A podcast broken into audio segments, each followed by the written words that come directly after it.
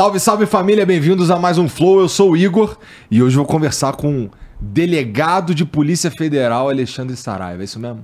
É isso mesmo. Então, obrigado por vir aí, cara. Eu que agradeço o convite. Igor. Você é um delegado que gosta de arrumar os problemas, né? Vamos falar sobre esses problemas aí que tu gosta de arrumar. É trabalho do delegado arrumar problema. Um delegado que não arruma problema não está fazendo um bom trabalho. Entendi. É para arrumar problema mesmo. E tu é bom nisso. Tu arruma os problemas grandes pra caralho. Mas eu nunca começo. Eu só não recuso. Entendi, entendi. Bom, antes da gente continuar, deixa eu falar aqui do parceiro de hoje, que é o Esporte da Sorte. Tu que é um fluminense, não dá pra falar que você é carioca. Sou de São Gonçalo. Você como gonçalense com muito tu é mengão, né? Mengão. Porra, obviamente. Lógico. Né? Tem outra coisa lá em São Gonçalo? Infelizmente, existe alguma dissidência. É mesmo? Mas a maioria é mengão. E você aí que tá assistindo aqui, que provavelmente gosta de esporte, qualquer que seja esse esporte, tá? A gente fala aqui bastante de futebol e tudo mais, mas qualquer que seja esse esporte, você pode tornar esse evento muito mais interessante lá no site do Esporte da Sorte. Você entra lá, tem lá todos os eventos esportivos que você consegue imaginar que estão rolando aí, e você consegue fazer a sua fezinha, faz lá uma fezinha, lá uma apostinha lá, que você tem a chance, usando o seu conhecimento e tudo mais, você tem a chance, tá? Não tô dizendo que você vai ganhar, não tô dizendo que é renda extra, tá? Você tem a chance de se dar bem, mas o mais legal não é isso, não. O mais legal é adicionar uma camada de diversão a esse evento esportivo. Então vamos lá, você tá vendo aquele jogo chatão aí, São Paulo e Água Santa, meu irmão, tá ligado? Até que esse foi legal, né? Mas vamos usar esse de exemplo. Você fica assim, pô, tu é um São Paulino, tu não achou legal, tu é um São Paulino, né? Então tu tá assistindo esse jogo aí e tu fica, pô, eu vou apostar aqui que vai dar 3 cartões amarelos. E você torna aquele evento esportivo muito mais interessante, que você começa a torcer pra mais coisas acontecerem. Ficar puto com o juiz, ficar puto com não sei quem. É maneiro, assim, é aquele gostosinho do futebol amplificado, sabe? Pra qualquer evento esportivo.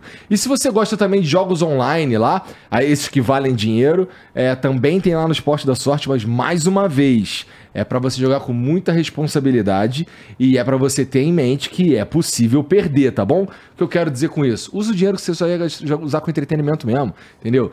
Não vai colocar lá o dinheiro do aluguel ou do supermercado, tá? Mas se você tiver aquela grana lá que sobrou do cinema ou a grana que sobrou da viagem que você não fez... Entra lá no site do Esporte da Sorte, que eu tenho certeza que você vai se divertir, porque a gente se diverte. Hoje a gente fez umas apostinhas lá em quem ia ser campeão da Copa do Brasil. Postamos no Mengão, né? Na verdade, postamos no Mengão, no Galo e no Palmeiras, que é pra ter certeza que a gente vai estourar pelo menos uma merrequinha, né? 5 merréis aí, acho que a gente arruma. Então, entra lá no site do Esporte da Sorte, beleza? Ô, Jean, deixa eu ver o emblema aí. Ah, tinha que ter uma de madeira ali e tal. Born to War. Caralho, mané. Olha lá, tá boladão. Pior que ficou parecidaça essa daí, né? Ficou. Ficou muito boa essa daí. Ficou legal. Bom, você que tá assistindo aí, você pode resgatar isso totalmente de graça, tá bom? Tudo que você precisa fazer é entrar em nv99.com.br/resgatar e usar o código Alexandre Saraiva, tá? Aí você tem 24 horas pra fazer isso e esse emblema serve pra adornar o teu perfil, pra você completar a tua coleção também. E pela mesma plataforma você consegue mandar uma mensagem pra gente, a nv99.com.br/flow. Você pode mandar mensagem de texto, mas como custa tudo a mesma coisa, ia ser mais legal se você mandasse uma mensagem em áudio ou então em vídeo. Se for vídeo, a gente coloca aqui na tela para ver a tua cara, beleza? Manda mensagem pra gente aí que a gente vai ler aqui ou vai assistir aqui no final do programa, tá bom? É isso, né, Jean? Ô, Alexandre, se liga. Bom, tua principal guerra, pelo menos nos últimos tempos, aí tem sido o bagulho de desmatamento, bagulho de tráfico de madeira, essas paradas aí. Tem o teu livro aqui, Madeireiro, Garimpeiros e Corruptos na Amazônia Sem Lei. E o seguinte, cara, quem te garante que essa mesa aqui, bonita desse jeito aí, cara, tu vai querer levar ela embora não, né? Eu já tava pensando exatamente nisso. Os elementos, eu tava pensando no Ipê. Mas eu já seguro o seguinte, isso aqui tem uns 1000 anos de idade, essa árvore tinha. Que isso, cara? Bom, essa daqui eu sei... Se fizer uma análise de carbono 14... O cara que faz essa mesa aqui pra gente, ele é lá do Mato Grosso do Sul, e obviamente totalmente legalizado, e ele pega de área alagada.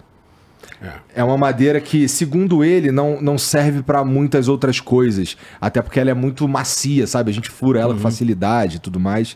Mas é, porra. Não vai levar minha mesa embora não, né, Alexandre? É, eu acho que isso aqui é uma Samaúma. Samaúma. Chutaria Samaúma. É, Seiba... Nome científico, Seiba especiosa, não lembro. Ah, para de se mostrar. Não, cara. Eu gosto do assunto. Pois é, isso é uma coisa interessante, porque assim, tu, como delegado da Polícia Federal, tu foi parar na Amazônia, não é isso? É. E foi ali que você aprendeu a lidar com essas coisas, ou tu já foi pra lá porque tu já tinha uma certa expertise nesse assunto? Não, eu não tinha expertise nenhuma, mas eu tinha vontade de fazer alguma coisa sobre a questão do desmatamento. Mas isso é voluntário? Essa tua ida para lá foi voluntária? Eu fui convidado para ser superintendente em Roraima. Ou Roraima. Né? Depende de quem está falando. É. E eu fui para lá com uma ideia, porque eu já tinha trabalhado bastante com o meio ambiente no Rio de Janeiro. Já tinha trabalhado em algumas operações da Polícia Federal de combate a crimes ambientais na Mata Atlântica, tráfico de animais silvestres, crimes contra a fauna, muita coisa. Mas é preciso proteger as florestas se a gente quer proteger a fauna, né? Sim. Então... Um crime contra a fauna, o cara chega lá, aprisiona um animal ou vários e vende. É, isso aí... Ou caça ilegal. Caça ilegal. É, nós não temos na nossa legislação, infelizmente, um tipo específico para tráfico de animais silvestres. Né? É. A pena é muito baixa, então, mas existem formas de se colocar outros tipos penais. Uhum. É, por exemplo, se alguém adquire um papagaio que é produto de caça ilegal, eu acho que eu tenho um entendimento de que ele está adquirindo coisa que é produto de crime. Então, além do crime ambiental, é crime de receptação também. Uhum. E aí fica preso e vai para cadeia. É... Mas receptação também tem uma pena baixa, não tem? Mas é bem maior do que a pena que está lá no Lei 9605. É. Você aplica as duas. Tá. Né? Qual que é a pena máxima do crime desse crime ambiental aí? Detenção de 6 meses a 1 ano. Aí não vira nem detenção. Quanto à detenção... Não significa que já de plano, se ele é detenção, não vai ficar preso. Não vai. É só quando é reclusão. Né? Já a receptação fica. É. Né? E normalmente, quando a gente faz esse tipo de prisão, não é a pessoa que tem um papagaio, é a pessoa que tem muitos papagaios, filhotes, para revender. Uhum. Né? Entendi. E aí entra na qualificação, na receptação qualificada, que é a pena é de 8 a 12 anos, salvo engano, é uma pena bem pesada. Desestimula. Porra, é uma pena bem pesada mesmo. Eu achava que era algo mais brando. Não. A receptação é pesada.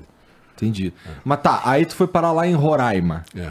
E aí? Não, e aí cheguei lá com uma ideia, né, do senso comum do que era a Amazônia, de como poderia o desmatamento ser combatido, as causas do desmatamento, para mim, na minha cabeça. Eram umas, e depois eu fui ver na prática que eram outras. E na tua cabeça era o quê? Na minha cabeça era a Amazônia era desmatada para agricultura, a Amazônia era desmatada para pecuária. Uhum. Era um efeito, o desmatamento era um efeito colateral. Você sabe que é isso que eu achava também, então me ilumina aí. Essa dinâmica mudou, isso já foi assim. Tá. O que aconteceu? O preço da madeira no mercado internacional... nas últimas 2 décadas, disparou. Por que disparou? Porque os grandes fornecedores de madeira para o mundo, os países do Sudeste Asiático, e eles fizeram uma exploração irracional dos recursos madeireiros, de modo que começou a escassear no mercado internacional, e aí a madeira na Amazônia ficou atrativa. Então, o que antes era um subproduto, a madeira passou a ser o produto principal. A galera já parou de desmatar para criar gado e passou a desmatar para ter a madeira. Exatamente. Isso quando a gente pega os gráficos de produção agropecuária na Amazônia legal, nos últimos 10 anos, e vê o crescimento de agricultura, pecuária, é um crescimento bem sutil, 6%. Quando você pega no mesmo período de desmatamento, 72%, 90%, depende do lugar. Então, assim, não há uma relação... Nos últimos quantos anos? Nos últimos 10 anos. Tá, isso é interessante, Alexandre, porque é o seguinte, o Bolsonaro falou muitas vezes que o desmatamento lá dele era baixo, aí a galera rebatia dizendo que tinha aumentado não sei quantos por cento, mas se a gente comparar com o primeiro governo Lula, o dele é mais baixo mesmo, tipo metade. Não. Em números absolutos.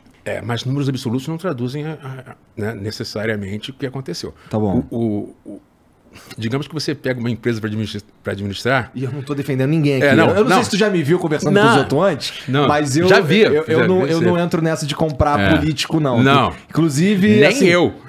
Mas tu quase virou político, mas continua não. Aí.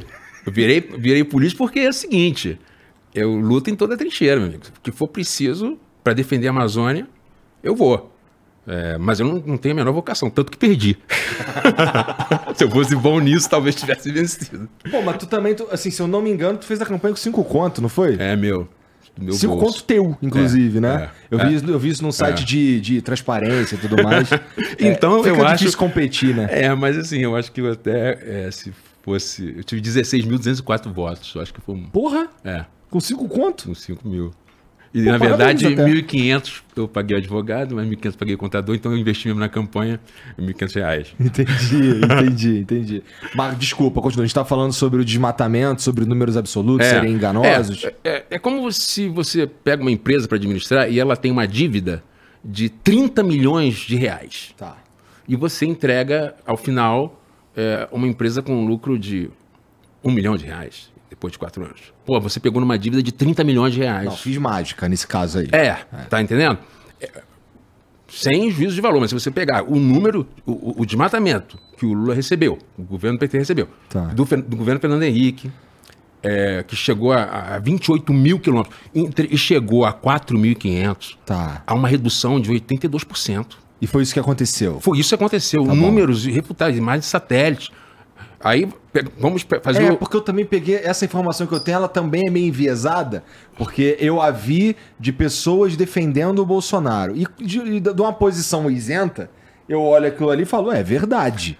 Mas eu não sabia do dado anterior. Né?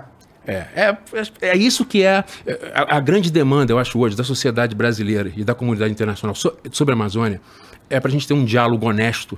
É informação. Por isso que, assim, te parabenizo pela iniciativa de estar sempre tocando nesse assunto de meio ambiente, que as pessoas precisam ser bem informadas. E tudo que eu falar aqui hoje, você pode ter certeza que eu falo baseado ou em estudo científico ou em documentos oficiais que eu tive acesso, ou documentos públicos. Mas por isso que não dá para comparar. O Bolsonaro pegou em 7.500 e entregou 14 mil. Tá. Sem falar... que desestruturou completamente os órgãos de combate ao desmatamento. E isso que você está me falando, esse assunto me leva à tua grande polêmica, de certa forma, que tu arrumou um problema com o Salles. Ele que arrumou comigo. Veja bem, eu estava na Amazônia fazendo meu trabalho. Se entra um louco aqui agora e invade o seu trabalho, o que você faz com ele? Você bota ele para fora. Eu chamo o Cabral, que tá lá embaixo. Não é? Assim, acho que ele não é passado Cabral, na verdade, né? Um ministro de Estado, sair de Brasília, ir lá pro interior do Amazonas. Mas peraí, Alexandre, antes da gente chegar nele sair de um lugar e ir pro outro, o que tava acontecendo?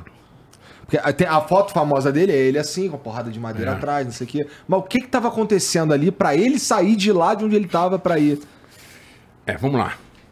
O desmatamento na Amazônia hoje, ele é coisa de organização criminosa de alta periculosidade e alto nível de influência em todos os níveis do país. É porque é um negócio bilionário. E... Naquela apreensão ali, que nós fizemos meio que por acidente, porque a primeira balsa que foi apreendida, eu achava que era madeira do Amazonas, mas era madeira do Pará, que por uma questão geográfica estava passando pelo Amazonas. Uhum. Aí puxamos o fio e foi chegando naquilo tudo lá. As imagens de satélite mostravam que elas foram retiradas de locais onde não se poderia retirar madeira. Ou estava em área de preservação permanente, ou estava fora do plano de manejo, ou não tinha plano de manejo. Enfim, já havia diversas irregularidades comprovadas por laudos. Tá. Laudos periciais muito bem embasados. Então, eu sou muito conservador com esse negócio, tanto quanto a pedir prisão de alguém, ou quanto a representar contra uma pessoa, ou apreensão, porque isso causa um dano na vida pessoal de qualquer um. Então, acho que uma autoridade ela tem que ser muito cautelosa nisso. Mas, se você tem certeza, você também tem o dever de fazer. Né? E ali não havia, assim, dúvida alguma sobre a ilegalidade da madeira. Mas é zero dúvida. Zero dúvida. Tá. É, porque nas imagens de satélite fica claro que não aquela madeira não poderia sair dali. Daquela forma, sem documento, enfim. Aí ele foi lá, olhou duas, né? E disse que estava tudo certo. E ele recebeu os laudos. Esses laudos foram entregues ao Ministério do Meio Ambiente. Então ele sabia muito bem das ilegalidades existentes. E para piorar, ele mesmo organizou lá alguns madeireiros de Santa Catarina. E aí como essas pessoas se apoderaram dessas terras no Pará? É, né? Meio longe pra caralho. Meio longe, né? Longe e estranho. Em 1986, o Estado do Pará fez um projeto de assentamento chamado Projeto Trairão, em 1986. E algumas pessoas se habilitaram para esse processo de assentamento, onde seriam distribuídas terras públicas. Só que essas terras eram da União. E o assentamento não foi concluído, lá em 1986. Passados 32 anos, o governo do Pará fala assim, não, vamos corrigir isso daí. Aquele pessoal que não foi assentado naquela época vai ser assentado agora. Isso tudo está escrito na documentação. Parece razoável, né? Pô, o cara pagou e não recebeu lá, eu dou uma outra terra que a hora que é minha. Só que o seguinte, quem comprou foi o Manuel. E quem está recebendo aqui é o José. Não tem nada a ver uma coisa com a outra. Tem um contrato de permuta que justificou isso. Permuta, troca, né? Estou trocando essa área por essa daqui. Estou trocando a área do Manuel com o João. Estou trocando o seu carro com ele. Só que você não assina o contrato, entendeu? Entendi. É nesse nível. Não precisa ser um Sherlock Holmes para ver a fraude. E quem entregou isso? Mas só que quando sai no Diário Oficial e quando vai para o cartório, parece que quem estava lá no dia era a pessoa que estava no título. Então, assim, não tem desculpa. Não tem desculpa. Não, é injustificável. Então, a grilagem de terras ficou também evidenciada nesses documentos. E ele foi lá fazer defesa dos criminosos, ele, a Carla Zambelli, Zequinha Marinho, foram os três lá. E eu, na época, fiz a notícia crime apenas contra ele, e o presidente do IBAMA, e o Telmário Mota, que era senador. Porque eu não tinha, na época, certeza sobre se a Carla Zambelli tinha ou não... as informações que eles tinham. As informações que eles tinham, né? Depois eu vi que, em um outro episódio lá na Câmara dos Deputados, que ela pegou um documento da Rondobel, e aí eu vi o grau de envolvimento dela. Se eu soubesse disso antes, teria representado contra ela também.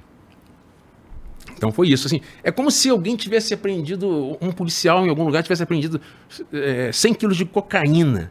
Aí vai lá, pô, alguém vai lá defender o traficante. Aí sai o ministro da Justiça, ou sei lá, e vai lá, o secretário de Segurança Pública vai lá e defende. É mais ou menos essa situação na tua cabeça. Na época eu dei o exemplo, é como se houvesse a libertação de um local com trabalho escravo e o ministro do Trabalho fosse lá defender... o dono da fazenda que estava promovendo a escravidão. É um contrassenso. E pior ainda, né? Porque a nossa legislação diz o seguinte, se você tem a obrigação de evitar um crime, e se esse crime acontece e você é omisso em evitar esse crime, você não pratica só a omissão, você é autor do próprio crime. Né? É o crime comissivo por omissão. O ministro do Meio Ambiente... A Zambelli, na época, era presidente da Comissão de Meio Ambiente da Câmara dos Deputados. Eles tinham obrigação de zelar pelo meio ambiente. E não o contrário. Né? E na tua cabeça a motivação é ganhar grana? Lógico. Sempre, né? Lógico.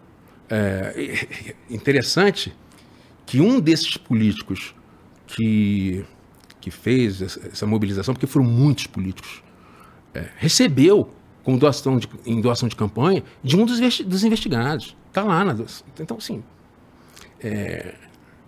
a destruição da Amazônia começa no Congresso Nacional. E o legal do Flow, e me animou muito vir aqui, é que alcança a juventude. Né? Porque esse livro que está aí, ele é como se fosse uma fatura de cartão parcial de um cartão de crédito, sabe? Da conta que os jovens vão ter que pagar. Porque essa fatura vai chegar, e ela vai chegar alta.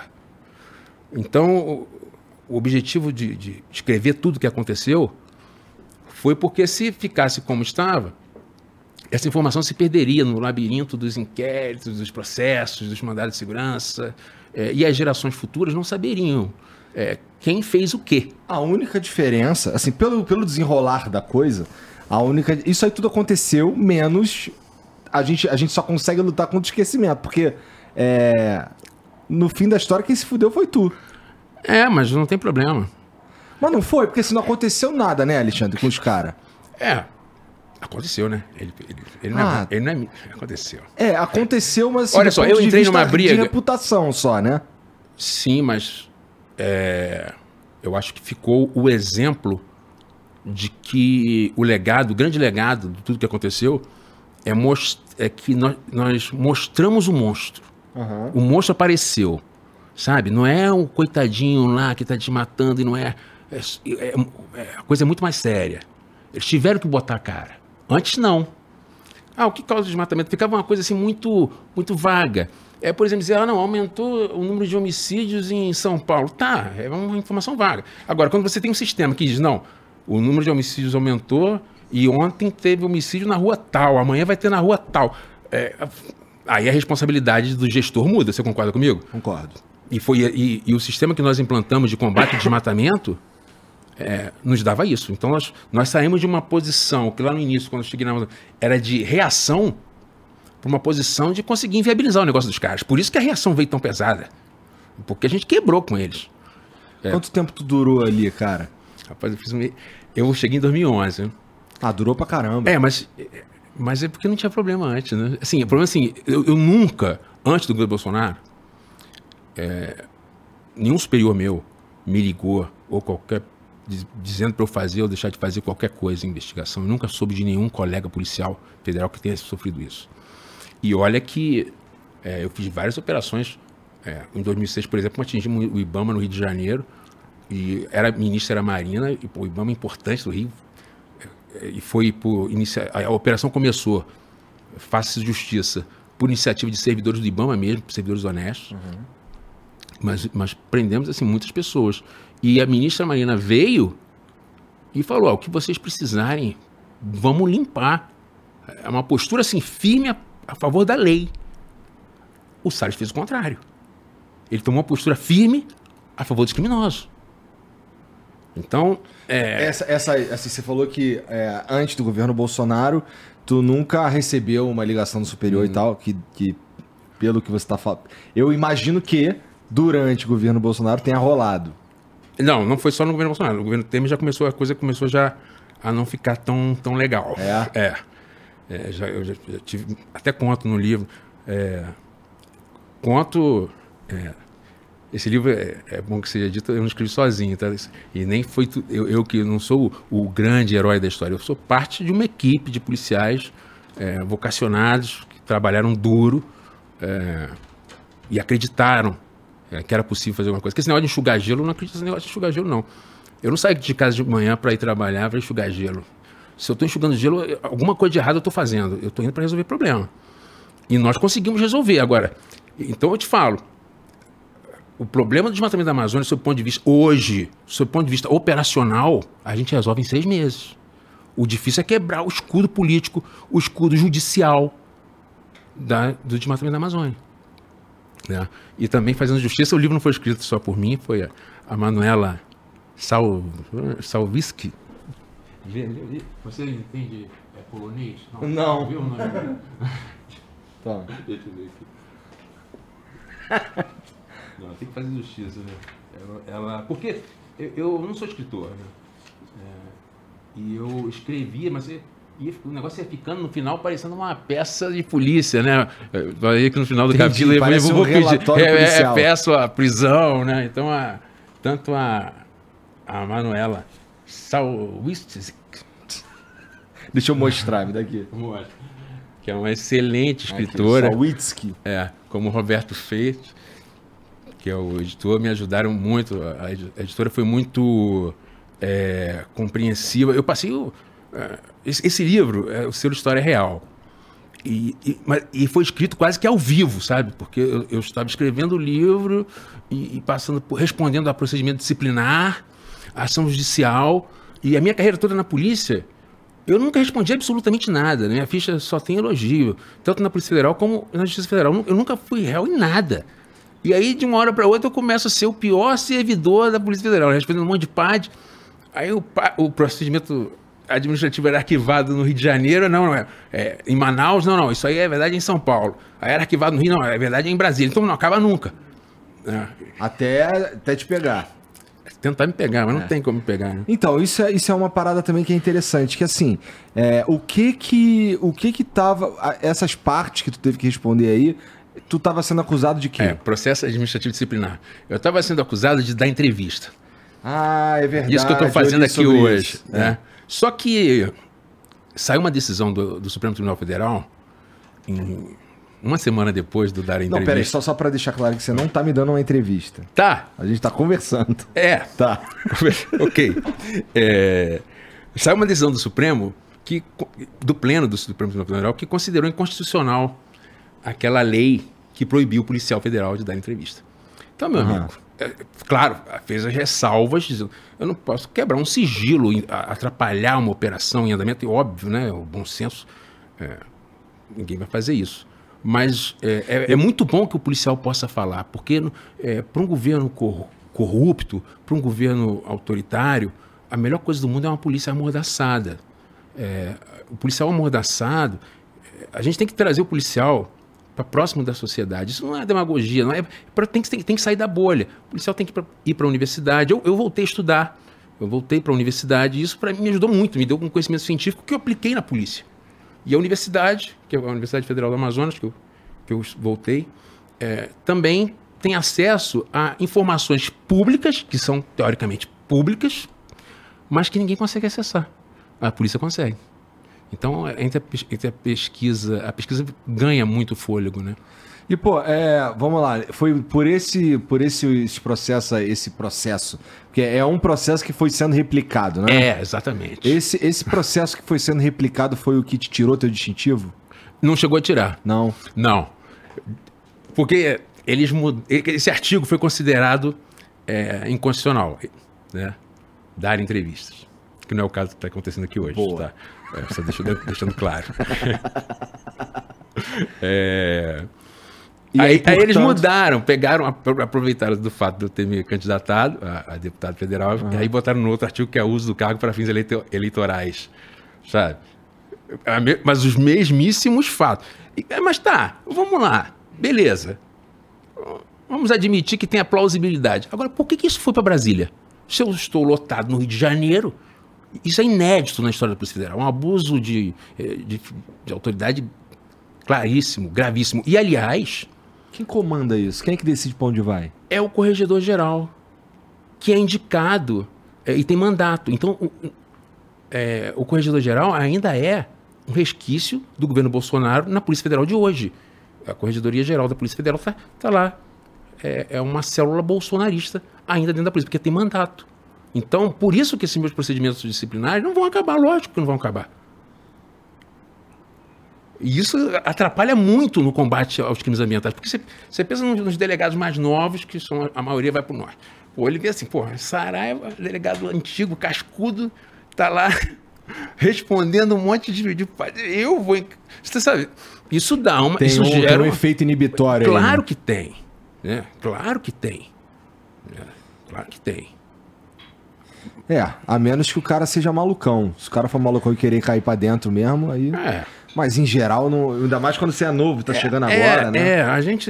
Eu acho que a gente não pode exigir de ninguém heroísmo de um servidor público. A gente exigiu que ele cumpra o dever dele, né? E ele tem que cumprir o dever dele com garantias mínimas. Tanto o juiz como o promotor. E o governo Bolsonaro, ele deixou um legado terrível, que eu acho que é um dos piores, que ele mostrou que é possível aparelhar a Polícia Federal. Coisa que antes se acreditava impossível. É que isso que você está falando, vamos lá, eu não sei, vou falar de uma maneira mais clara aqui, porque, sei lá, não acho que eu não consigo rebuscar isso. Cara, isso que você está falando aí é sério pra caralho, você está mais ou menos dizendo que há interferência política na Polícia Federal. E você é um delegado de Polícia Federal, tu vai se fuder, cara, não vai não? Não, eu já falei isso antes, né? Eu não estou falando que isso acontece hoje. Eu falei que aconteceu, estou falando ali do período do livro, né? Depois que mudou o governo, eu não tenho mais notícia disso. Não sei se acontece. Então tu faz o L. Eu fiz. Lógico. É lógico. Mas é interessante, assim, nesse assunto aí sobre fazer o L e tal, eu vi, e eu não me corri se eu estiver enganado, mas tu fez uma... Tu foi contra a Polícia Federal quando eles estavam falando de um bagulho do Moro. Não teve uma parada assim, que tu meio que tu tava defendendo o Moro? Porra, o Moro tá falando... Tá usando a própria liberdade de expressão num assunto que era... Ele... Não. Foi porque era a Polícia Federal bolsonarista, que era o diretor-geral indicado pelo Bolsonaro, que estava dizendo que eu tinha feito uso do cargo para fins eleitorais. E esse mesmo sujeito faz um ataque a um candidato à presidência da República, usando o cargo dele que era muito superior ao meu. Foi isso que eu falei. Pô, eu se eu estou fazendo uso eleitoral do cargo, você está fazendo o quê? Porque foi, uma nota inédita, não é? Inédita. Que saiu. A Polícia Federal não pode se manifestar como... E a nota saiu não assinada por ele. Saiu Polícia Federal. Tomando partido. Isso... Foi isso que eu falei. A Polícia Federal não pode tomar partido. Isso é fazer uso eleitoral do cargo. E aí eu representei contra ele na corregedoria. Né? E é inédito, né? Ninguém nunca na história representou um diretor-geral da Polícia Federal. Ou seja, tu se amarra num problema. Não me amarra num problema. Todo mundo fala isso pra mim, mas eu não é verdade. Eu nunca começo a confusão. Mas assim, eu também não recuso. Entendeu? Certo, eu brigo até com Satanás. Errado, eu não brigo com ninguém. Eu peço desculpa e tento corrigir. Não sou imune a erro, ninguém é. Agora, eu estou fazendo meu trabalho, estou me esforçando, estou trabalhando, estou fazendo o melhor possível. E aí vão lá querer me atrapalhar no meu negócio, que qual era o meu negócio? Prender bandido. E, modéstia à parte, eu sempre fui bom nisso. E não foi só em crime ambiental. Eu trabalhei contra a milícia, corrupção, botar meu nome no Google, vai ver que eu trabalhei em praticamente todas as áreas da polícia. É que minha mente realmente, como tinha menos gente dando atenção para isso, eu e o Perazzoni, que é um ícone dentro da Polícia Federal nas questões ambientais também. É um delegado também? É um delegado que fez a operação que chancelou, né? Porque quando saiu a primeira operação, a minha... o modo de falar, né? Como é que era o nome dessa operação mesmo? Androantos. Isso. É o nome científico de uma árvore, né? Por isso que eu olhei eu achei que fosse o Androantes aqui. Isso é Androantes. Tá. O Ipê amarelo. E a dele é a Quanduba. A dele mostrou que a minha fazia sentido. Pô, será que... Porque poderia até falar, não, o Saraiva tá exagerando ali, isso aí é demais. Criaram uma narrativa muito ruim contra o trabalho. Mas o engraçado é que, inicialmente, o governo e as Forças Armadas comemoraram a operação, saiu no site do Ministério da Defesa, maior apreensão de madeira ilegal da história, o filho bonito, sabe? Todo mundo queria.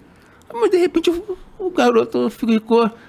ninguém estava achando mais ele bonito, todo mundo foi tirando o corpo fora, ou seja... Por debaixo, algo começou a se mexer. Porque tiraram até a página do ar. Mas eu já tinha printado. Entendeu? E pior, falaram que a apreensão foi das Forças Armadas.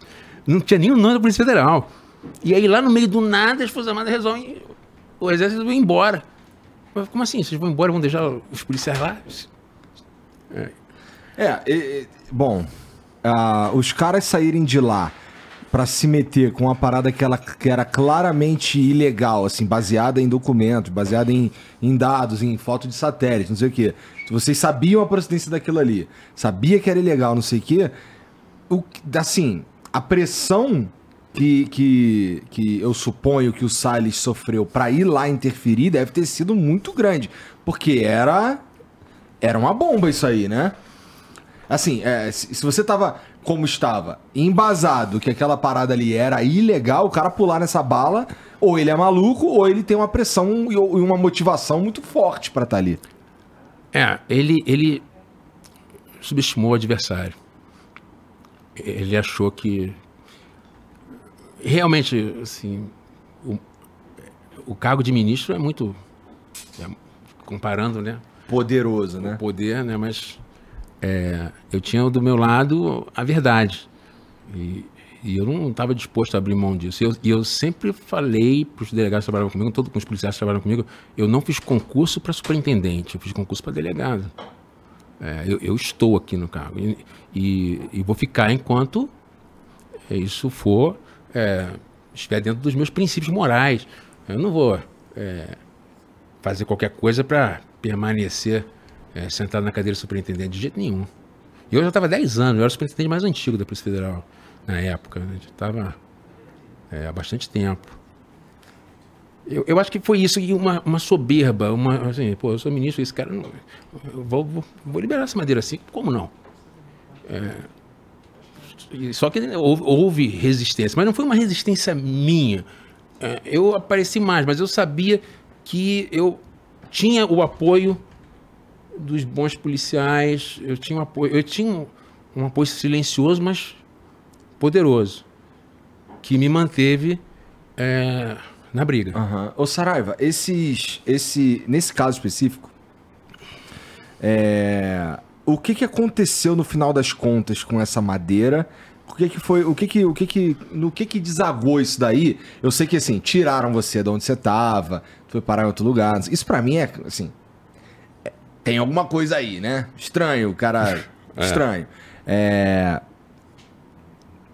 Mas o que aconteceu com a madeira, assim? O que aconteceu? Qual foi o desenrolar dessa porra no fim das contas? Pô, porque isso que você falou... Vai dar um spoiler do livro, né? Mas não, Saraiva, assim, é meio que você falou, que assim, não tem ninguém prestando muita atenção nessa parada. E assim, não tem mesmo, senão eu saberia. Porque assim, porra, eu procuro saber de algumas coisas, entendeu? E esse assunto específico aí é meio que eu não sei o que aconteceu com a madeira. Qual era o grande problema quando eu cheguei na Amazônia? É o seguinte, uma das coisas que a gente não, que está aqui no Sul não entende é a dificuldade logística na Amazônia. Você estava falando que lá 100 quilômetros é um bagulho... 100 quilômetros no Sudeste é a mesma coisa que 100 quilômetros na Amazônia. A Amazônia, 100 quilômetros, você não tem a estrada boa, você tem que ir às vezes por rio, às vezes por avião. Então você tirar uma tora de madeira lá do interior da Amazônia para trazer para um grande centro, para ser processada, isso não é uma operação simples. Então, o que normalmente acontecia quando a gente fazia a apreensão desde lá de Roraima? O criminoso fica ali do lado assim, ó. Tudo bem, eu sei que vocês não vão ficar aqui para sempre. Entendeu? Tá apreendido, mas e aí, você vai fazer o quê? Isso sempre me incomodou, isso era um problema sério. Tentamos leilão, aí... O próprio madeireiro ilegal, que madeira ilegal para mim é a regra geral, tá? 99% da madeira da Amazônia é ilegal. O que sai da Amazônia é ilegal. Explico por quê, baseado em fatos. Tá, quero saber já. Então, é essa dificuldade logística. Quando houve a apreensão e todo mundo estava achando lindo, houve uma reunião no Conselho da Amazônia e me perguntaram o que fazer. Eu falei, olha, leilão não dá certo. Porque o próprio madeireiro, através de uma outra pessoa, adquire a madeira. E aí se legaliza o ilegal. Isso não dá certo. Então tem uma solução bonita e uma solução feia. A solução bonita é a gente tirar aquela madeira de lá, mas aí as Forças Armadas têm que entrar, e a gente construir com ela a infraestrutura pública para a população carente. Uma ponte, Belém, umas casas. Casa, ponte, enfim. Ou então, destruir. Ah, destruir, que absurdo. Tem que destruir. Tem que destruir. Se a gente não consegue tirar e fazer uso, tem que destruir. Senão o criminoso vai tirar aquilo dali e vai fazer uso. Vai usar o sistema para tornar aquilo legal. Ou quando a gente sai de lá, ele vai, tira e documenta a madeira, né? É o grande lance que acontece, que a madeira documentada não necessariamente ela tem origem legal. Vou te dar um exemplo. Toda a madeira ela vem com... documento de origem florestal. É como o carro tem lá aquele documento que dá a propriedade do carro. Uhum. Que tem o chassi. Que tem chassi. Uhum. Então você imagina uma empresa que vende carros roubados ou furtados. Ela pode vender, o criminoso pode vender aquilo como sucata ou como peça avulsa, mas se ele tiver um esquema no Detran que ele consiga esquentar aquele carro, ele vai ganhar muito dinheiro. E é isso que acontece. se cria um processo fantasma nos órgãos estaduais. E depois que você pega o DOF, você tira madeira de qualquer lugar. Terra indígena, unidade de conservação, terras da União, de vários lugares. Tanto que nós já pegamos conversas de madeira e o cara falava assim, ó, eu não estou preocupado com madeira. Madeira eu tenho aqui de graça, eu estou preocupado é com DOF. Entendeu? Então, a caminhada para regularizar isso começou quando o DOF se tornou, deixou de ser a TPF, que era física, né? E se tornou eletrônico. Isso aí foi quando o ministro era o Carlos Mink. Então, a partir disso, se foi possível, a gente começar a ver que tinham inconsistências ali no DOF. E isso era feito pelo IBAMA, que, diga-se de passagem, que fique claro, eu considero o IBAMA e o ICMBio os órgãos mais importantes para a preservação da Amazônia, do meio ambiente de modo geral, porque é atividade fim dos caras, onde são os maiores especialistas. Mas faz sentido que eles sejam... lógico, e tem que ser assim, né? Porque a legislação é complexa, enfim. Mas nessa situação do livro, o IBAMA já tinha sido tirado de jogo. Então, só restava de resistência à Polícia Federal. Como é que eles tiraram o IBAMA do jogo? Por esse meio aí de conseguir os documentos e tal? Olha, isso aí começou quando se passou para o Estado, era a União que legislava sobre isso. Tá. Aí lá em 2012 se passou isso para o Estado. Tá. A Lei Complementar 140. Mas o IBAMA fiscalizava. Entendeu? O IBAMA, sim, mesmo assim podia fiscalizar. O que aconteceu no governo Bolsonaro foi que tiraram os servidores que eram mais atuantes, ou qualquer um que atuasse, né? E colocaram 23, 24 ou 25 superintendentes que não sabiam nada, que eram da Polícia Militar de São Paulo. Nada contra a Polícia Militar, pelo contrário, tem familiares na Polícia Militar do Rio de Janeiro, nada contra, mas assim, estranho, né? Porque, pô... Esse cara não manja do que está sendo tratado ali, né? Claro que não, pô. Claro que não. Ele claro não está ali para combater tráfico de drogas, né? Ele está ali para fazer outra coisa. O objetivo é outro, a atividade fim é outra. Não tem nada a ver. Se fosse um ou outro, tudo bem. Existem exceções. E o IBAMA parou de multar. Você pega o número de multas, de autuações, de embargos, o IBAMA despencou. E eu conhecia alguns deles que foram encostados. Porque isso pode ser lido de duas formas, né? Isso pode ser lido... por meio disso aí que você acabou de falar, de, cara, parei de multar porque eu sou incompetente pra multar.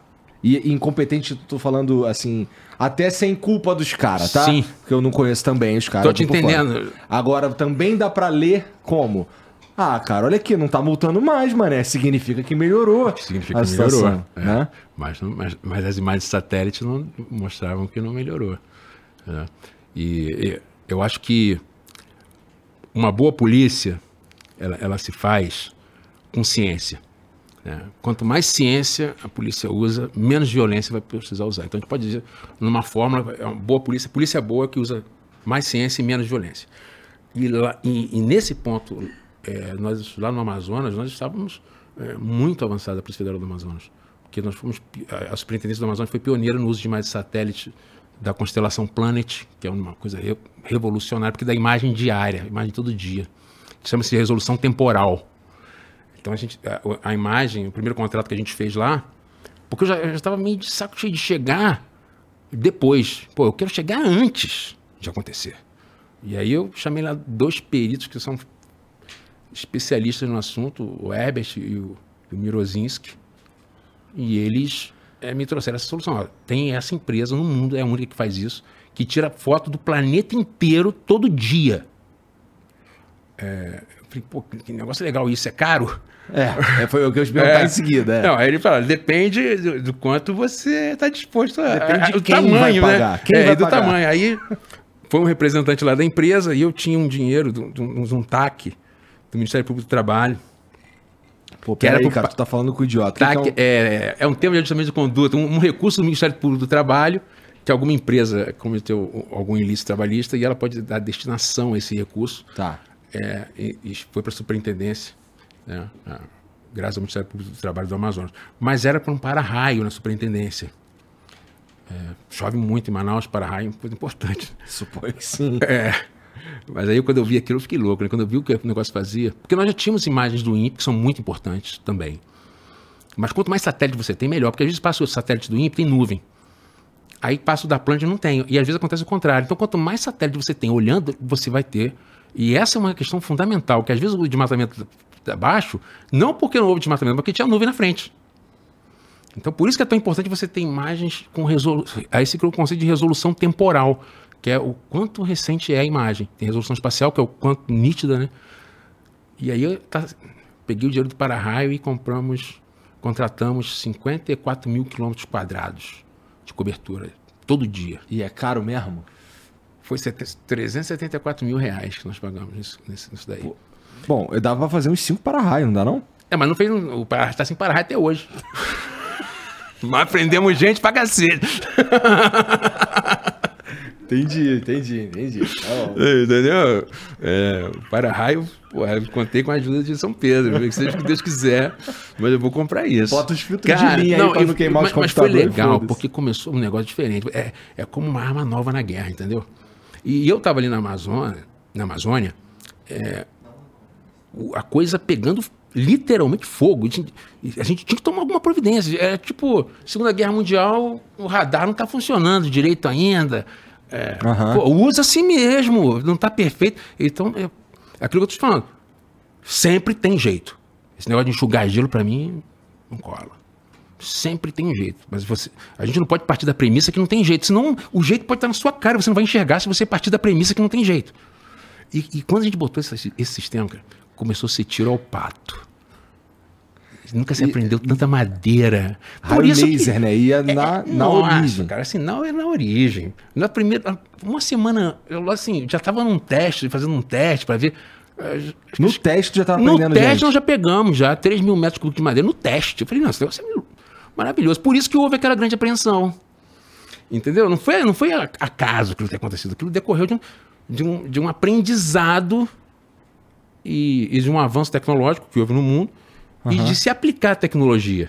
Ô Saraiva, e você tinha total autonomia para direcionar essa grana? Tinha total. E também tinha autonomia para contratar esse tipo de serviço? Tinha. É. O superintendente da Polícia Federal, cara, quem manda na Polícia Federal, assim, quem, operacionalmente falando, quem decide o dia a dia, quando a Polícia Federal está operando de forma, num estado de direito, é o superintendente. Porque ele que está lá na ponta. Ele que está vendo o que acontece. Claro, é um cargo de confiança do diretor-geral. Uhum. Né? Aí você é ordenador de despesa, você tem toda a responsabilidade. É claro, você tem que fazer um negócio bem feito, comprovar que só aquela empresa fornece aquele serviço, manda para a GU, para a CGU. Mas a decisão de contratar é tua. É minha. Entendi. É minha. Né? E deu agora não é mais tua, né? Agora não é mais minha. Mas, cara, quando a gente cria o exemplo... Ele não adianta, porque o que aconteceu, um negócio que era só ali no Amazonas, no ano seguinte eu consegui convencer outro superintendente, mostrei para eles os resultados e eles fizeram um contrato maior, hoje cobre o Brasil inteiro. Porra, que animal, cara. Entendeu? Então hoje nós temos, e o detalhe, cara, além das imagens, ainda entrava a inteligência artificial, que comparava a imagem dessa semana com as imagens da semana passada e dizia, esse ponto aqui, estão te matando mais. E se cria alertas de, por exemplo, acima de 500 hectares de desmatamento. Alerta roxo. Então eu sei para onde direcionar a minha força operacional. E, nesse caso, não é enxugar gelo, porque a partir do momento que a polícia inviabiliza essa operação de uma forma geral, já era. Já era. Não é mais rapaz, pegar um outro. É muito fácil acabar com o desmatamento, do ponto de vista operacional. É só fechar os rios e os portos e olhar no satélite. Não tem saída. Porque madeira não... 3 mil metros cúbicos de madeira não é um negócio que você passa assim exatamente sem as pessoas notarem, né? É uma balsa. Então, como é que aconteceu aquela operação? Agora, caralho, eu fico pensando. Porra, o cara, se ele tinha os documentos, se ele sabia que a Polícia Federal tava embasada na apreensão e o caralho, como é que o cara vai lá e tira uma foto na frente daquela porra? Eu fico pensando nisso de verdade, assim, até porque assim, eu fico pensando no suicídio político, entendeu? Mas que suicídio político, cara? É verdade, ele foi eleito agora, né? De novo. Isso é uma questão cultural. Essa mesa aqui, Vamos lá. Deixa minha mesa aí, Saraiva. Mesa aqui. Não, eu vou só fazer uma pergunta. Essa mesa aqui, isso aqui, seria mais útil para a humanidade se tivesse lá como árvore, cumprindo a função ecológica dela, ou aqui como uma mesa? Eu suponho que lá. Lá. É isso. É essa mentalidade que a gente precisa passar para as pessoas. E a gente consegue fazer isso. Antigamente não era comum as pessoas usarem pele de raposa vermelha. Uhum. Hoje isso não acontece mais. Pô, a gente teve a noção de que não é admissível se bater um animal silvestre, por vezes ameaçar de extinção, para ter uma. E isso tem que começar a acontecer com as árvores. Nós temos que adotar a cultura de nenhuma árvore a menos. Nós precisamos das árvores onde elas estão. Por quê? Essa sua mesa, se fosse de, por exemplo, madeira plantada, eucalipto ou pinus, resolveria, seria tão confortável quanto, e não teríamos uma árvore a menos na natureza. Então, essa é a parada. As pessoas não têm noção. Então, eu sou um monstro por ter essa mesa. Não, você não é um monstro, você não é um monstro. Eu também não sabia. E eu também tenho mesa de madeira em casa. O telhado da minha casa foi feito com maçaranduba. Eu não sabia. Eu também não sabia. Até que eu fiz um teste lá com o professor Niro do INPA. Um pedacinho, a gente ele mandou para a Alemanha para fazer o teste de carbono 14 e deu 700 anos de idade, cara. Caralho. Então as árvores da Amazônia, vários estudos científicos mostram que elas têm de 200, 300 até 1.400 anos de idade. Então não é um recurso tão renovável assim. Se a gente não cuidar, vai acabar. Vai acabar rápido. Como acabou naquelas outras regiões. Inclusive existem artigos científicos, tem um do pesquisador chamado Minoru Kumazaki, japonês. E, lógico, com esse nome não podia ser outra coisa, né? Em que o artigo, se alguém tiver curiosidade, só digitar lá, Minoru Kumazaki. Se você tirar ali Sudeste Asiático, escrever Amazônia e entregar para alguém ler, vai achar, pô, tá falando da Amazônia. Porque é incrível a semelhança de fraude, de processo que aconteceu de corrupção, lá estava rolando. Entendeu? E tudo que a madeira movimentando a economia toda. Depois vinha o gado, depois vinha a soja, podia vir um shopping center, não importa. O que está movimentando, o que está capitalizando o negócio é a madeira. Aí tem um livro do Warren Dean, que é um historiador americano já falecido, chamado A Ferro e Fogo. Fala sobre a destruição da Mata Atlântica. E o livro Selva, ele tem muito... foi inspirado... Aqui, Selva. Foi inspirado... Quem escreveu a parte de trás aqui foi o Marcos Uchoa. Isso. Eu chamo o Marcos Uchoa de meu novo velho amigo. Esse faz o L com muita raiva. Né? É isso mesmo. Vai lá, desculpa, cara. Não, mas você ia falar do livro. Não é só o Erika, é o C de civilização. A gente estava abrindo mão.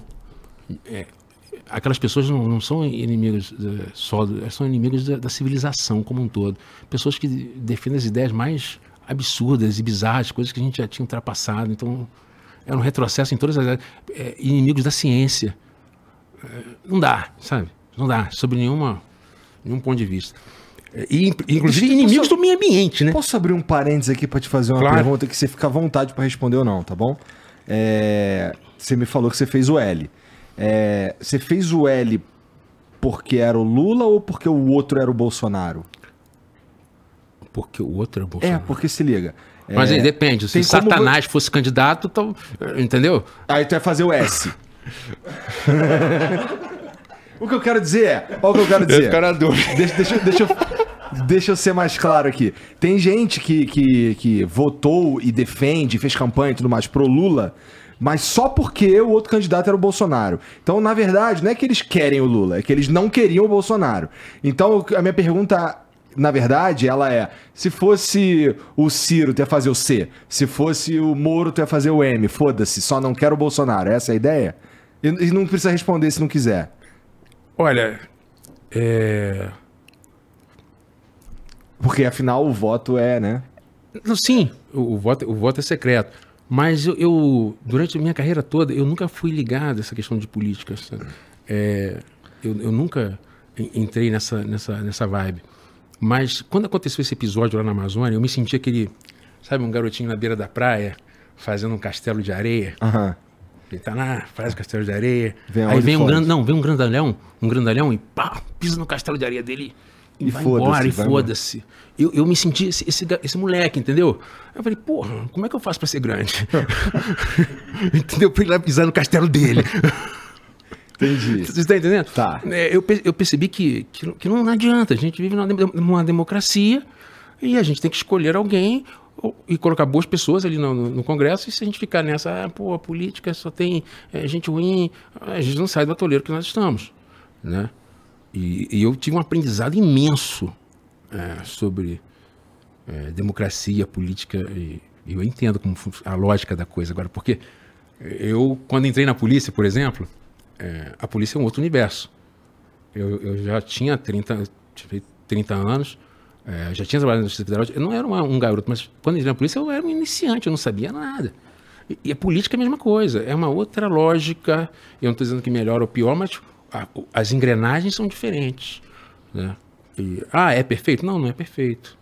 Mas a democracia é sempre melhor. Então eu votei, e eu vou sempre votar pelo... A primeira coisa que eu olho assim, qual o candidato que mais é comprometido com os valores democráticos, com a dignidade da pessoa humana, com a defesa do meio ambiente? Eu não quero saber quem. Assim, eu voto nesse cara. Agora, nessa eleição estava fácil.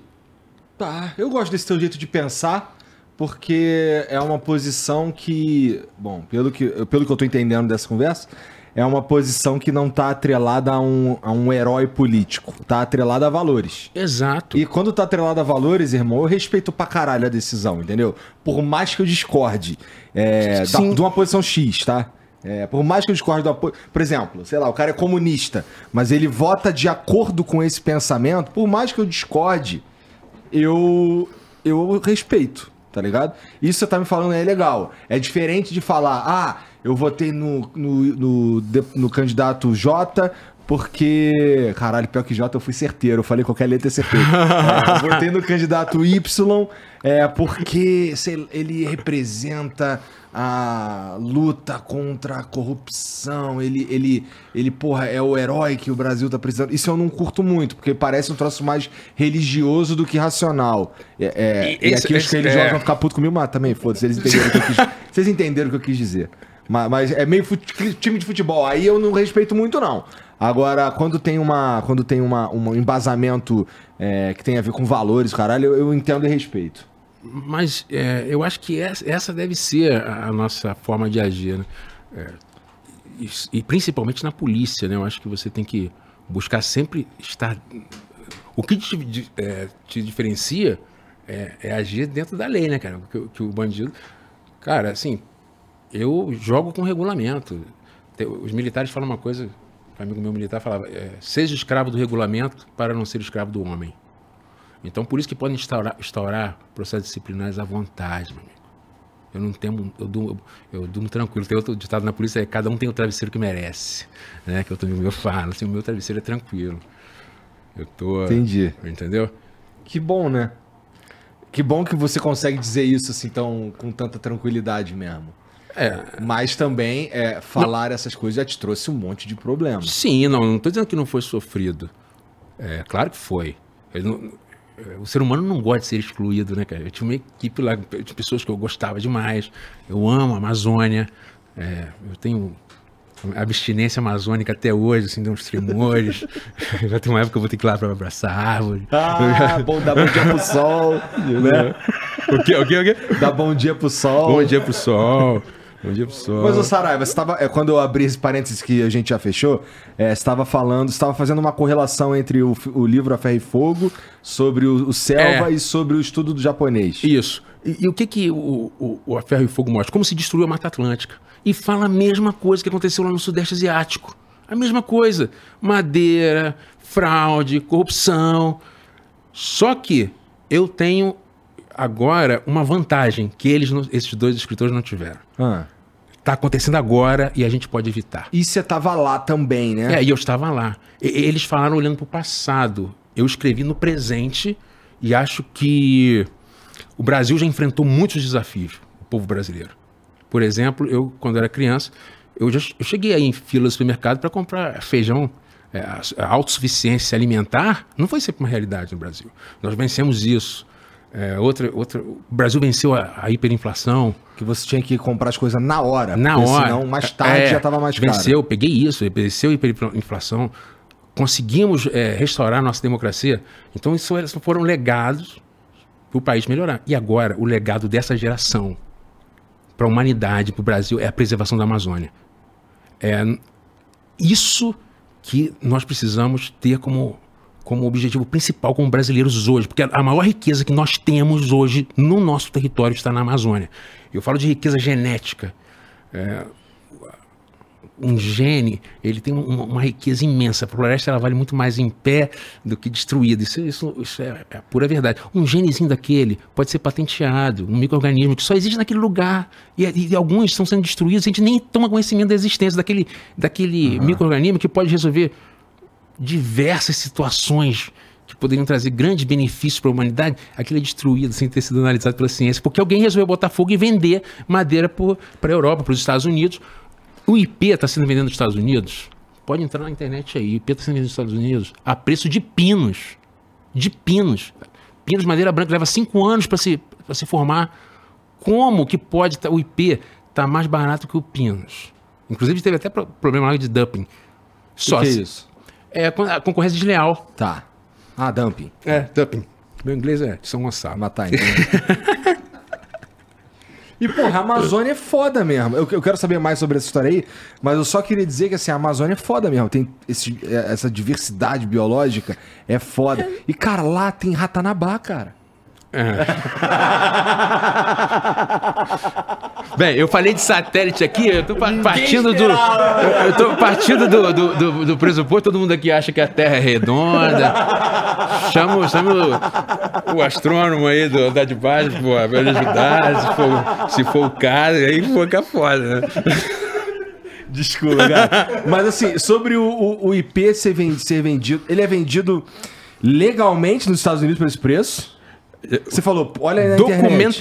Documentalmente, ele tem que estar documentado. Mas a documentação é falsa, tanto quanto daquele carro lá no Detran que foi legalizado. Entendeu? Não é que a documentação é falsa, mas esquentaram ela. O processo é fraudulento. O processo é fraudulento. Caralho, eu falo isso tranquilo, sem medo de errar. Como é que o IP pode ser mais barato que o Pinus mesmo? Impossível. Só tem uma explicação. Roubo. Por que eu digo que a madeira da Amazônia, 99%, é ilegal? Boa, vai lá. Por quê? O que você precisa para produzir madeira? Primeiro, você tem que ser dono de uma área que tenha madeira, ou você tem que ter autorização de alguém que tem essa área e te autoriza, né? Foda da madeira também é que se você chega numa área que não tem madeira, para você ganhar dinheiro com madeira, meu irmão, tu planta, tu espera tempo pra caralho. Espera 500 anos. Entendeu? Porra. Não é... É igual... Não dá pra você fazer isso de forma industrial se a gente tá falando de madeira, a gente tá falando de IP, de Maçaranduba, etc. Não tem como. Não tem como. A única forma seria o manejo, né, que é tirar de forma muito gradual. Isso não é respeitado. Nesses processos eu analisei e vi. Então, você precisa de uma área. Já começa a fraude nisso daí. As áreas não são daquelas pessoas. Quando você vai ver, é tudo fraudado. As áreas são da União. As áreas são da União e tem uma lei... Aí é o quê? É grilagem de terra. Acampamento não, mas terra indígena... O primeiro passo é conseguir o DOF, o Documento de Origem Florestal. Então tem que fazer um processo, né? E nesse processo tem que se dizer que se é dono de determinada área. Tá. E aí o cara declara, sou dono da área tal. As coordenadas tais... Mete esse caô. E a lei 11.259... Ela foi criada para dar terras a pessoas que habitam a Amazônia de forma costumeira. Mas tem que ocupar a área até 22... Já está na área em 22 de julho de 2008. E teve um caso, que a gente brinca até que eles botaram o nome de Mogli. Uhum. Porque o sujeito fez isso no processo, disse que ocupava a área desde 2004, mas nasceu em 1996. Você está entendendo o nível de fraude? O cara tinha 8 anos. Aí tu pega imagem de satélite da época, de 2004. Selva fechada. É um mogli, mano. Não tem explicação. Nenhuma exploração ali. Sabe, você olha no satélite, imagem de alta resolução, nenhuma, não se tirou uma árvore dali, mas se gerou 10 mil metros cúbicos de DOF.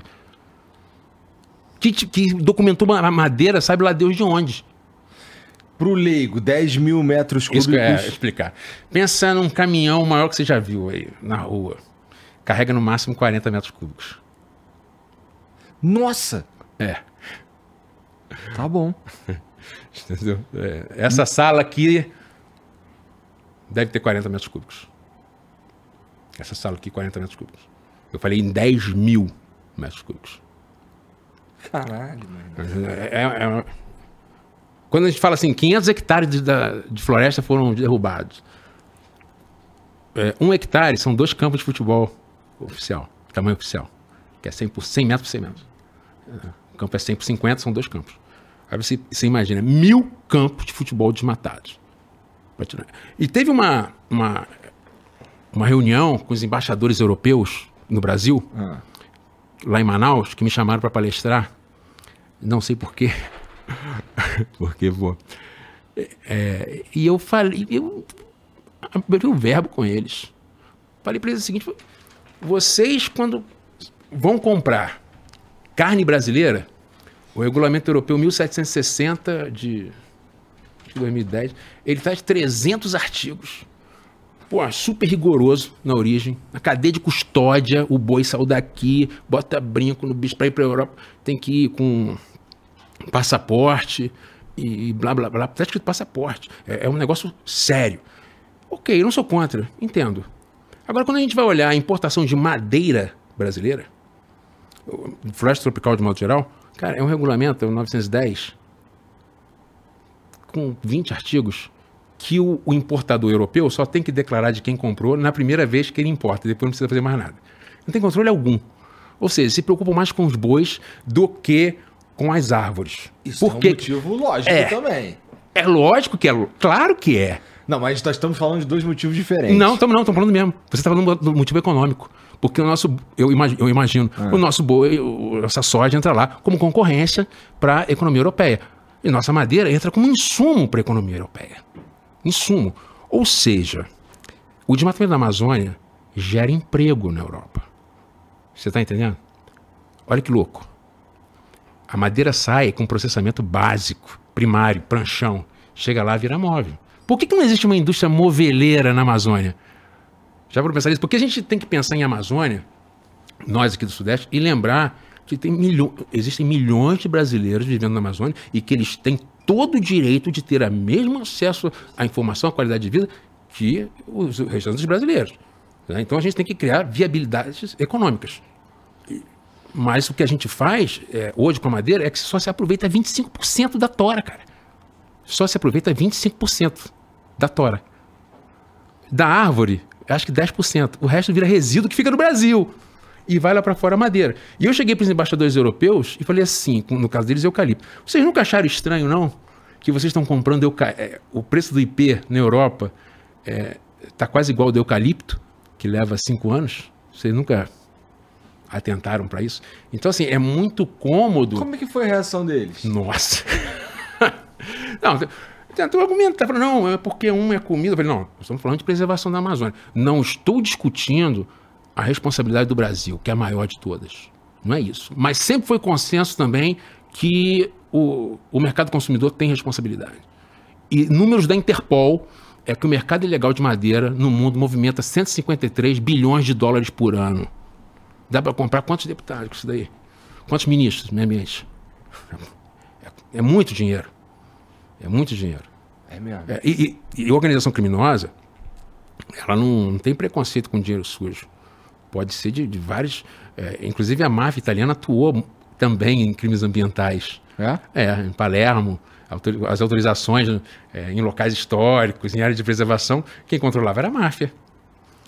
O Ricardo Salles, em São Paulo, ele teve lá um processo na justiça... que era muito parecido com o que acontecia lá. Eu queria fazer em larga escala na Amazônia, que eram autorizações que iam além do que era permitido na legislação ambiental. Só que na Amazônia é mais espaço, né, para se fazer isso em larga escala. Mas por que, voltando, por que a madeira é ilegal, 99% é ilegal? Tá, aí a terra não é do cara, já começa mentindo sobre isso. Segundo principal insumo para se ter madeira, energia elétrica. Energia elétrica. Mandei um ofício, quando eu estava escrevendo minha tese de doutorado, mandei um ofício, um e-mail para a Amazonas Energia, a concessionária de fornecimento de energia elétrica. É como se o CNEL daqui. Isso, tá. Exatamente. Perguntando o seguinte, quantas unidades consumidoras de energia elétrica, tipo madeireira, existem no Amazonas? Lembro de cabeça. 1913. Tipificado como madeireira. É. Tá bom. Qual o valor da dívida? 22 milhões. Quantas liminares da justiça proibindo a empresa de cortar a energia, mesmo com ausência de pagamento? 69 liminares da justiça. E vários flagrantes que nós fazíamos, sempre encontrávamos nas madeireiras furto de energia. Furto de energia. Em uma nós encontramos, os caras tiraram o transformador da rede e colocaram dentro da madeireira. Famoso gato. Esse aí é um gato de alto padrão, inclusive. É, uma onça, né? Uma onça. Na Amazônia tem muita onça. É, tem muita onça, né? E depois, a mão de obra. Mão de obra volta quase sempre, sem os direitos trabalhistas respeitados, às vezes em situação análoga à escravidão, principalmente no início. Então você imagina, alguém que queira produzir madeira dentro da lei. Tá madeira fudido, de lei. Competir, porra. Não tem como. E eu não estou nem falando da questão do inventário florestal que tem que ser feito. O que é inventário florestal? Se você é dono da área, inventário florestal. Você é dono daquela fazenda. Quanto que tem de Ipê dentro dessa fazenda? Quanto que tem de Maçaranduba? Eu tenho que quantificar isso para autorizar. Isso vai, tem um engenheiro florestal que vai lá e vai fazer esse inventário florestal. Né? E no Amazonas, que é o maior estado brasileiro, 80% dos planos de manejo eram assinados por menos de 10 engenheiros. Não faz o menor assim. É um esquema muito fechadinho, né? E é humanamente impossível fazer isso. E você pegava inventários idênticos nos processos. Eu, pessoalmente, entre Roraima, Maranhão, Amazonas, eu devo ter analisado uns 1.000 processos em 10 anos. O pessoal todo junto, uns 10.000. E a gente brincava, quem achar um processo sem fraude ganhou prêmio. Nunca. Nunca. E aí quando vinha... Você está falando que 100% dos processos... Não é 100%, lógico que não. Mas, cara... 99%. Eu nunca encontrei um.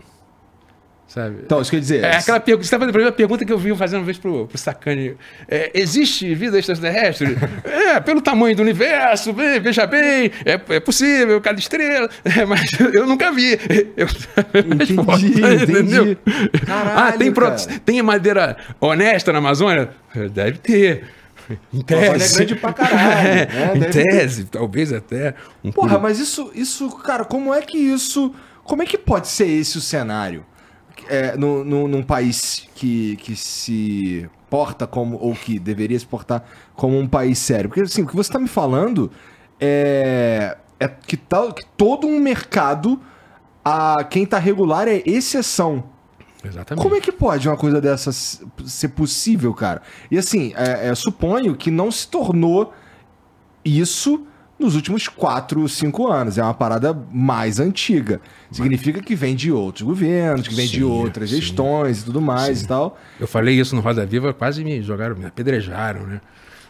Sim, com certeza. Cara, é aquilo que eu falei. A verdade é a verdade. O problema não começou há 4 anos. Piorou bastante, sim. O problema se arrasta. Se a gente for ver, isso eu falei para os embaixadores, começou com o pau-brasil. Eu falei, o Ipê é a terceira espécie de árvore que vai ser extinta ou vai ficar próxima da extinção para atender uma demanda europeia. Foi o pau-brasil, depois foi o mogno e agora o Ipê. O Ipê estava na lista de espécies protegidas e retiraram da lista para facilitar a exportação. Então nós temos uma urgência em proteger as árvores da Amazônia. Porque protegendo as árvores, nós protegemos a fauna, nós protegemos o clima... As chuvas no Sudeste. Então, é uma questão de...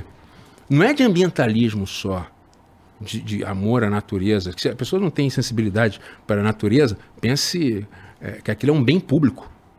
Aquilo pertence ao Estado brasileiro. Ponto. Ele não pode ser furtado, roubado, usurpado. Mas, o Saraiva, assim, vamos lá. Pra gente fazer, pra gente ter um mercado de madeira legal que é extraído da Amazônia, porque existe esse plano, assim, é possível, não é? Teoricamente. Existe, assim, teoricamente, existe alguém fazendo certo. Teoricamente, sim. Isso significa que existe uma legislação e uma maneira certa de fazer. Isso existe, sim. Né? Essa maneira certa, ela inviabiliza o negócio em questão de... a barreira de entrada, por exemplo, assim, estou falando de grana. Precisa de muita grana para tu fazer uma parada como essa em comparação à madeira ilegal. E também, assim, mesmo que não exista a madeira ilegal, a retirada ilegal da madeira, vamos dizer que ela não existe. Ainda é viável fazer tudo isso de maneira legal ou o Estado pesa demais e atrapalha mesmo esse mercado? Nesse caso, olha que o Estado brasileiro, eu acho que atrapalha muito o empreendedorismo. Mas nesse caso é impossível vencer, porque o próprio bem que é objeto do negócio, ele é ilícito.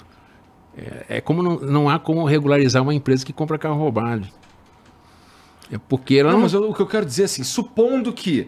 Vamos lá. É possível vender o carro produzido corretamente? Sim. Não, mas assim, o carro produzido corretamente...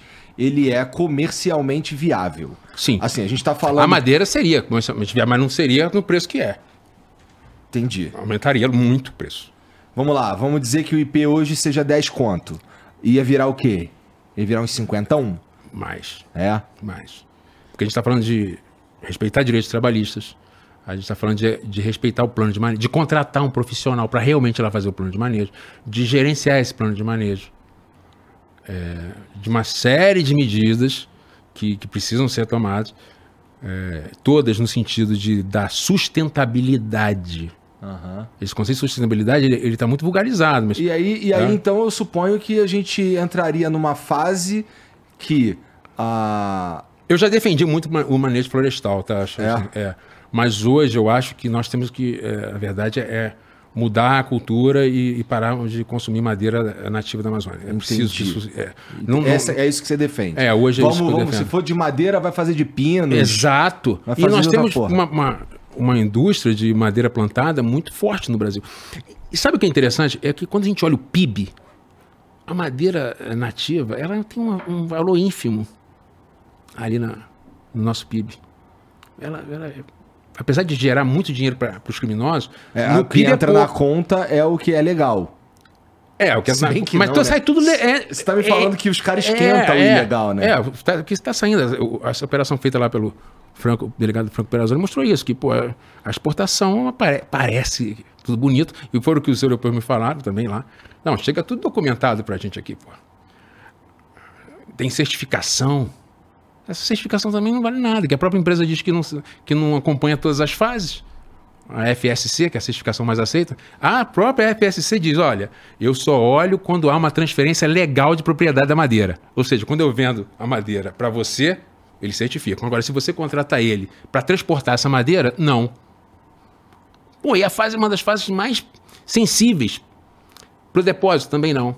Então não é certificação mesmo. Certificação tem que ter cadeia de custódia. Aqui é o que, eu passei pro Igor dia tal, tantos metros cúbicos de madeira. Você, entendeu?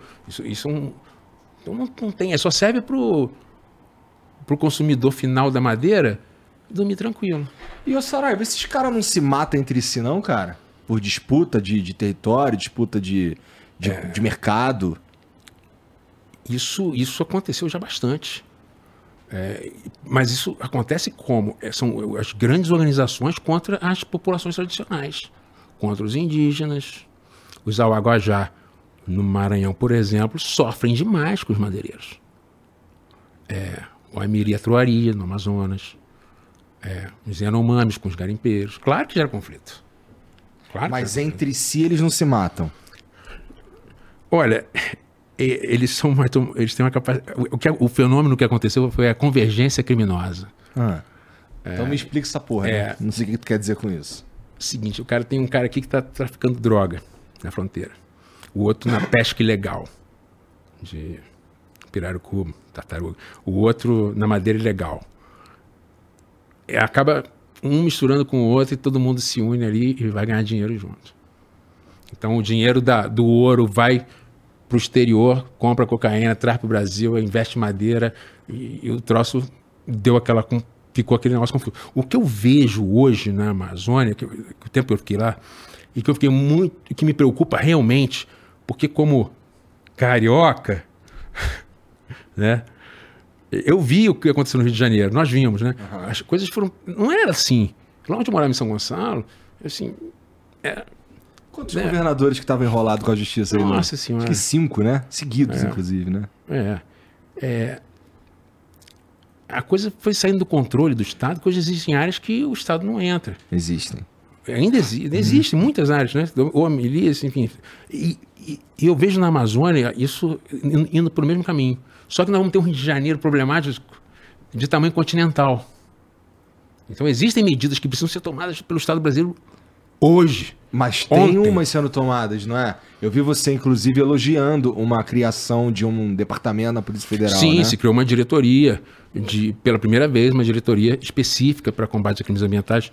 Isso sinaliza positivamente, né?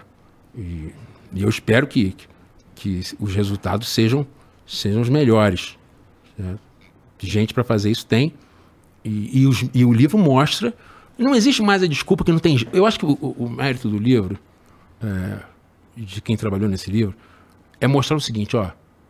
Não venha me dizer que não tem jeito. Me diga qualquer coisa, mas não me diga que não tem jeito para acabar com o desmatamento, porque tem.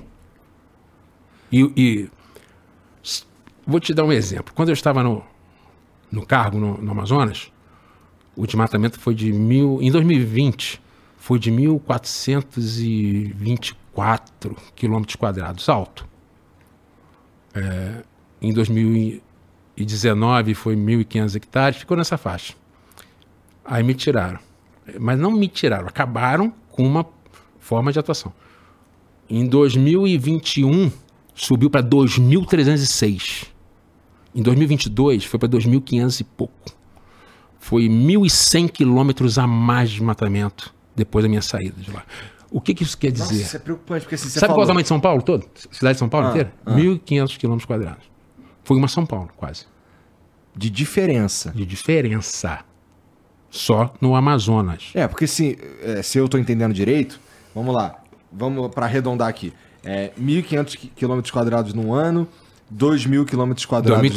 2.300. Tá, e aí a gente meio que, pra calcular o desmatamento, a gente soma esses números, então é coisa pra caralho. É muita coisa, é muita coisa. Quando a gente pegou, acho que ano passado, vai dar 14 mil quilômetros quadrados de desmatamento. Caralho. 14 mil, são 10 cidades do tamanho de São Paulo. Mas ó, isso é enormidade. Você tava falando que tem uma convergência criminosa, foi esse termo que você usou? Sim. Então, essa convergência criminosa num... vamos lá. Você falou, não me venha me dizer que não tem jeito. Essa convergência criminosa... Pode ser vencida. Ela vai lutar com todas as forças para que não seja. Sim. Né? Sim. E aí, significa que... também, eu imagino que também signifique que... Quando esse trabalho contra o desmatamento está sendo feito... um trabalho contra tráfico de drogas precisa ser feito ao mesmo tempo. Lógico. Não pode parar, sem sombra de dúvida. E porra, você fala, com esse lance de tudo tem jeito, um parênteses, não tem jeito, com a legislação do jeito que tá hoje não tem jeito tráfico de drogas. Claro que tem jeito. Tem nada, Eu tenho várias ideias sobre isso. A primeira é a legalização das drogas. Não, peraí, você deve estar querendo dizer, não. Calma, espera um pouquinho pra mim. Você deve estar querendo dizer legalização da maconha, o que é diferente da legalização das drogas. Não, eu quero dizer exatamente a legalização das drogas. Você é a legalização, por exemplo, da heroína. Sou. O cara ir no mercado e comprar heroína. Sou. Não, então, aí não dá. Tudo bem, eu também acho que não dá, tá? Não dá. Eu também acho que a gente não está preparado. Eu também acho. Mas eu acho que para qualquer droga é o seguinte, nós temos que tirar da equação o viés ideológico, religioso, moral. Boa. Entendeu? Chama uma comissão de notáveis no assunto, que vão fazer um diagnóstico isento de quanto se gasta, de quais os danos, de quanto se ganha e quanto se perde. Uhum. E a sociedade decide com base em dados verdadeiros e isentos. Acho maravilhoso. Entendeu? É assim que tem que ser. Eu acredito nisso. E mesmo que a gente chegue a uma conclusão que vai manter proibido, não tem nem o debate. Então, pra mim, essa é a pior parte, tá? Apesar de, eu também já falei isso algumas vezes, eu sou, do ponto de vista moral, tá? Assim, levando em consideração assim, o que eu acredito na minha vida, que tem muito a ver com liberdade, não sei o quê, eu sou a favor da legalização das drogas, tá? Mas eu não acho que a gente está evoluído o suficiente como sociedade para esse ponto, tá? Eu acho mesmo. Eu acho que a gente podia começar... Vamos lá, hoje... É possível que a gente faça um plebiscito e a gente não consiga nem liberar maconha, baseado nesse plebiscito. Mas eu acho que esse é o melhor caminho para atrapalhar o tráfico de drogas. Sim, mas quando também não adiantaria nada se a gente metesse imposto pra caralho. Não, mas então, tem várias nuances. Quando a gente resolve viver em sociedade, e aí eu uso um exemplo... de um amigo meu que é engenheiro aeronáutico, né? Que ele fala assim, você nunca resolve um problema, você sempre transforma um problema grande num problema um pouco menor. Né? E é isso que a gente tem que fazer esse cálculo. A liberação vai transformar num problema maior ou um problema menor. E isso é preciso que esse cálculo é muito sério. É muito sério. Ele precisa ser feito por pessoas que conheçam do assunto, sob o ponto de vista médico. Como que isso afeta um adolescente? Como isso afeta um... Mas... Seja qual for o resultado, quando a gente está em sociedade, nós devemos seguir as leis. Eu concordo. Né? Eu, por exemplo, gosto de cerveja, mas se amanhã sair uma lei proibindo cerveja, eu vou ficar muito... Cara, eu vou ficar puto, mas vou parar de cerveja. Tá entendendo? Cara, porque se cada um seguir só a parte da lei que acha legal... Na regra, quer ver um negócio que, assim, é chato, quer ver uma coisa que é chato pra caramba. Exato, quer ver um negócio que é chato pra caramba, mas que eu sou totalmente a favor? Lei seca. Cara, lei seca. A nossa geração pegou a transição. A minha, né? Mais velho que você. Não, tá, mas eu também peguei. Entendeu? Mas eu sou defensor ferrenho da lei seca. E a lei seca, ela exemplifica o que eu... Mas sabe que eu também sou? Também sou. Tanto que quando eu vou a lugares... Essa semana passada eu tava num evento de um amigo, tava no evento do Reinaldo Azevedo, e aí era um restaurante, eu acho que era um restaurante, mas era um evento num lugar legal e tal, os caras estavam servindo ali uma bebida, não sei o quê, e 100% das vezes, pode perguntar pros meus amigos, aqui ó, tô tomando uma paradinha aqui, mas quando eu tô dirigindo eu não bebo não. Porque eu sei que, porra, eu vou matar alguém, eu vou correr esse risco, eu não quero correr. Então eu sou a favor da lei seca, porque... Não porque eu acho que o Estado tem que interferir em como a pessoa se porta, mas eu acho que quando a gente coloca em risco outras vidas... Exatamente. Mas aí, por exemplo, quando eu falo que eu sou a favor da legalização das drogas, eu não tô falando de porra louquice. Eu tô falando assim, vamos fazer de uma maneira que a gente consiga controlar o máximo possível. Claro que não é possível controlar 100%. Porque, pô, com 14 anos de idade eu tomava uma cervejinha lá e não pode, né? Eu tomava e foda-se, né?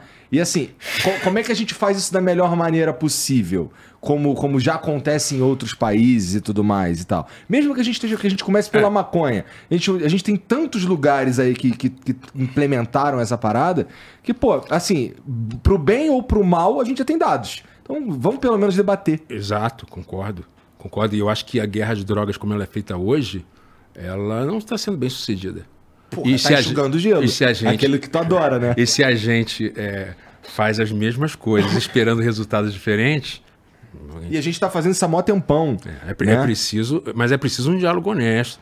É preciso que seja ciência. Não pode entrar maluquice no meio de uma decisão séria como essa. Né? Sim. E isso tem que passar. Se for para descriminalizar, que tem que existir uma lei. Sim, né? Mesmo. Só e ponto. Afinal, a gente vive sociedade. Exatamente. Né? Exatamente. Bom, fecha esses parênteses. A gente estava falando sobre tudo tem jeito. Quando você falou isso, pela primeira vez ficou na minha cabeça. Vamos ver o que ele acha sobre esse assunto. Mas, assim, e aí, com essa convergência criminosa... O trabalho, ele acaba se... Você não dá pra, sei lá, combater isso de forma isolada.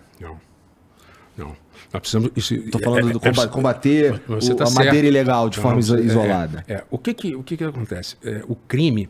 Tem uma ciência que estuda o crime. O crime é um fenômeno social. Então, assim, é importante que o policial saiba a sociologia. A gente se foca muito no fenômeno aqui, mas esquece de olhar por que aquilo está acontecendo, né? Então, segundo a criminologia, uma das causas do crime é a ausência de guardião. A ausência de guardião. O guardião não precisa ser um policial. Pode ser um satélite, pode ser uma câmera de segurança. Mas quando a sociedade tem a percepção de que o Estado está ali tomando conta, existe uma redução de criminalidade. E o contrário, quando se percebe que o Estado não está ausente. O Estado é absolutamente ineficaz nesse sentido.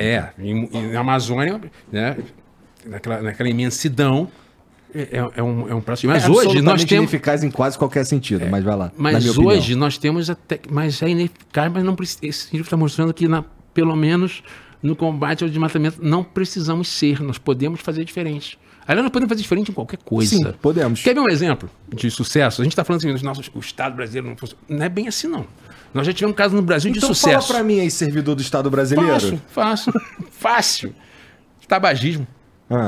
Talvez há 20 anos atrás, a maioria aqui nessa sala, ou pelo menos uns 20%, estaria fumando. Cigarro. Estamos nessa. Ali, ó. Deixa eu ver se reduziu tabaco bastante. Aí, inclusive. Não me faça isso. Duralex, 7 lex. Não, é tabaco, pô. Graças a Deus. Eu não fumo, não. Eu sou a favor das drogas, mas eu não uso, não. Só legal. Essa aqui. Legal. E se considerar nicotina também. Marco, continua, vai. Mas assim, o lance do tabagismo... Funcionou. Tem um aspecto que, na minha opinião, favorece o tráfico da parada, que é trazer do Paraguai, trazer não sei o quê, porque são os altos impostos. E tem uma parada que, na minha opinião, funciona muito melhor do que isso, que é a educação, porra. Claro, mas o que funcionou foi a educação. Eu acho o seguinte, Igor, qual o maior valor em um Estado democrático de direito? Educação. Não. A educação é um meio para se alcançar. É a vida humana. Tá. Tudo que o Estado faz, todas as instituições devem ser direcionadas para quê? Salvaguardar a vida humana. Isso é o maior valor. Tá. Né? Depois a liberdade. Né? E por aí vai. E para isso... a mesma coisa, uma coisa e outra. Sim, não diria a mesma coisa, mas elas têm uma proximidade muito grande. Tá. Né? Agora, como a gente alcança isso? Com educação... com polícia. Entendi, tá. A polícia, se joga muito no colo da polícia. É engraçado que querem que a polícia resolva tudo. E eu acho a polícia... eu encontrei as pessoas inteligentíssimas na polícia, uma coisa assim, sabe? Pessoas sensacionais, tanto nas polícias militares, nas polícias... A PM do Rio também? Também. Muita gente séria, muita gente correta. Porque tem uns amigos teus lá. Não, tem mesmo. Tem tipo PM, sei que é um cara corretíssimo, entendeu? Também sabe que é uma raridade. Olha... problema, cara, tem em todas as instituições, né? Tá? Agora, nunca te pararam no conezinho na rua? Claro que já, pô. Eu já perdi um pacote de house. Mas olha só.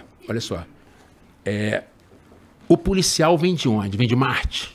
Não, ele vem da sociedade. Pô, é isso aí. O Congresso Nacional pode ter todos os defeitos do mundo, mas eles são retrato, reflexo do Brasil, cara. A polícia que nós temos é a polícia que nós somos.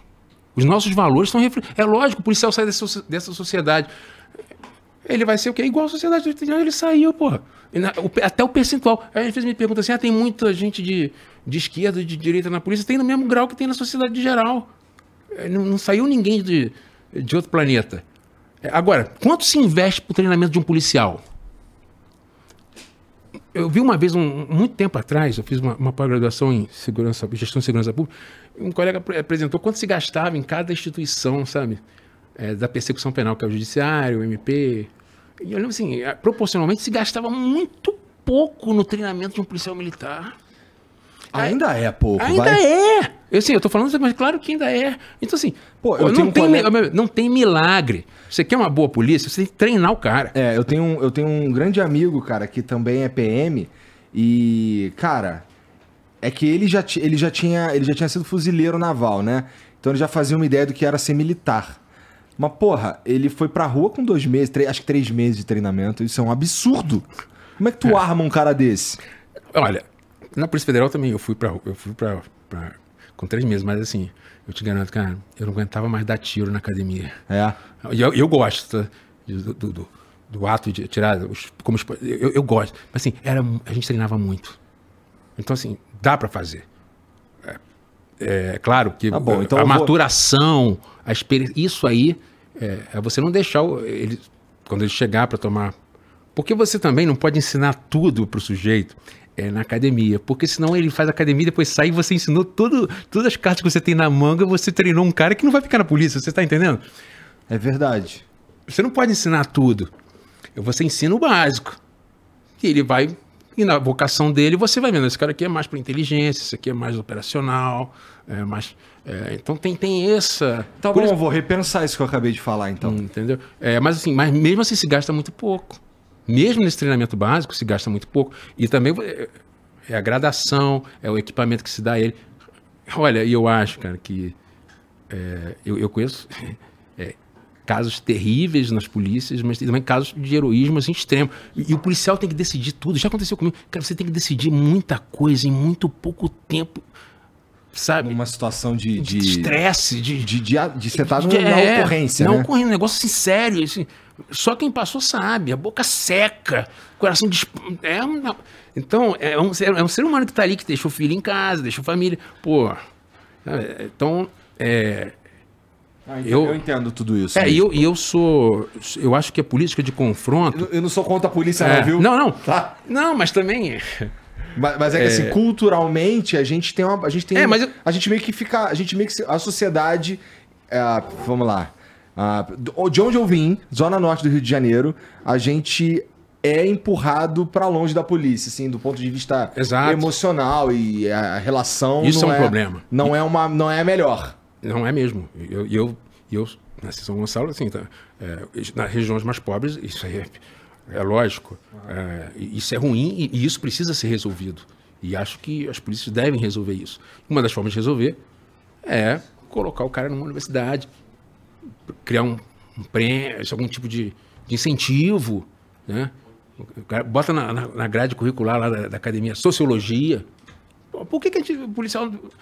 Tem que entender de sociologia, tem que entender de ser humano. Agora, o que não pode acontecer é o seguinte, todo problema na sociedade é a polícia que tem que resolver. Não, cara, uma partezinha da solução é nossa. O resto, assim, um prédio está pegando fogo, os bombeiros vão lá e apagam fogo. Mas quem vai reconstruir o prédio é outra parte. Então, não dá para resolver tudo na base de polícia. E aí depois você reclama dos efeitos nocivos da polícia. A própria sociedade pede que a polícia atue com virulência, uma parte... grande da sociedade, e aí o policial que acredita nessa conversa fiada acaba preso, né? Eu acredito que educação, ciência é a forma de gerenciar as nossas polícias, como é para gerenciar qualquer coisa. Uso de inteligência artificial, né, tem trabalhos repetitivos que o computador pode fazer. Sim. Não precisa ser um policial. Então a gente estava lá falando de ausência de Estado. A estrada gera desmatamento? Eu ouço muito isso, né? E a estrada, inclusive, já está destruída. Já está lá completamente... já está feita, né? A área já foi destruída. É a estrada que gera desmatamento ou é a ausência do Estado que gera desmatamento? Porque se a estrada está ali, o primeiro que desmatou tomou logo um inquérito, eu te garanto que reduz. Nós fizemos uma operação lá chamada Pentaedro, que é o tetraedro, contra as queimadas, né? Tetraedro do fogo. E acrescentamos um elemento que é o criminoso. O que a gente fez? Vamos dar uma resposta à questão das queimadas. Estamos dizendo, não tem jeito. O tetraedro do fogo? É o oxigênio, comburente, combustão, iniciador... São os elementos são os requisitos para o fogo, né? Reação em cadeia. Reação em cadeia. E nós acrescentamos o criminoso. Tá. Né? Ficou pentaedro.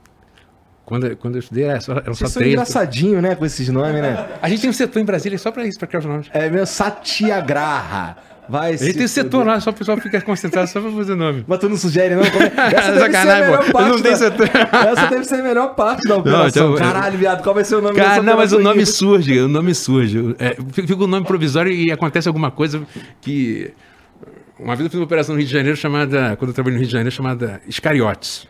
Caralho, tem a ver com Judas, é um bagulho tem assim. Tem a ver com Judas. Uhum. Era desvio de recursos do Cristo Redentor. Entendi. Entendeu? Uhum. Aí começou com uma Operação Redentor. Ah, não, foi sem graça. Aí sem Redentor, assim, falei, pô, Redentor, tá não, feio sem graça, demais. Sem graça. Aí pulou pra Judas. Eu falei, Judas ainda não tá legal. Alguém falou Iscariotes, eu falei, porra, é isso.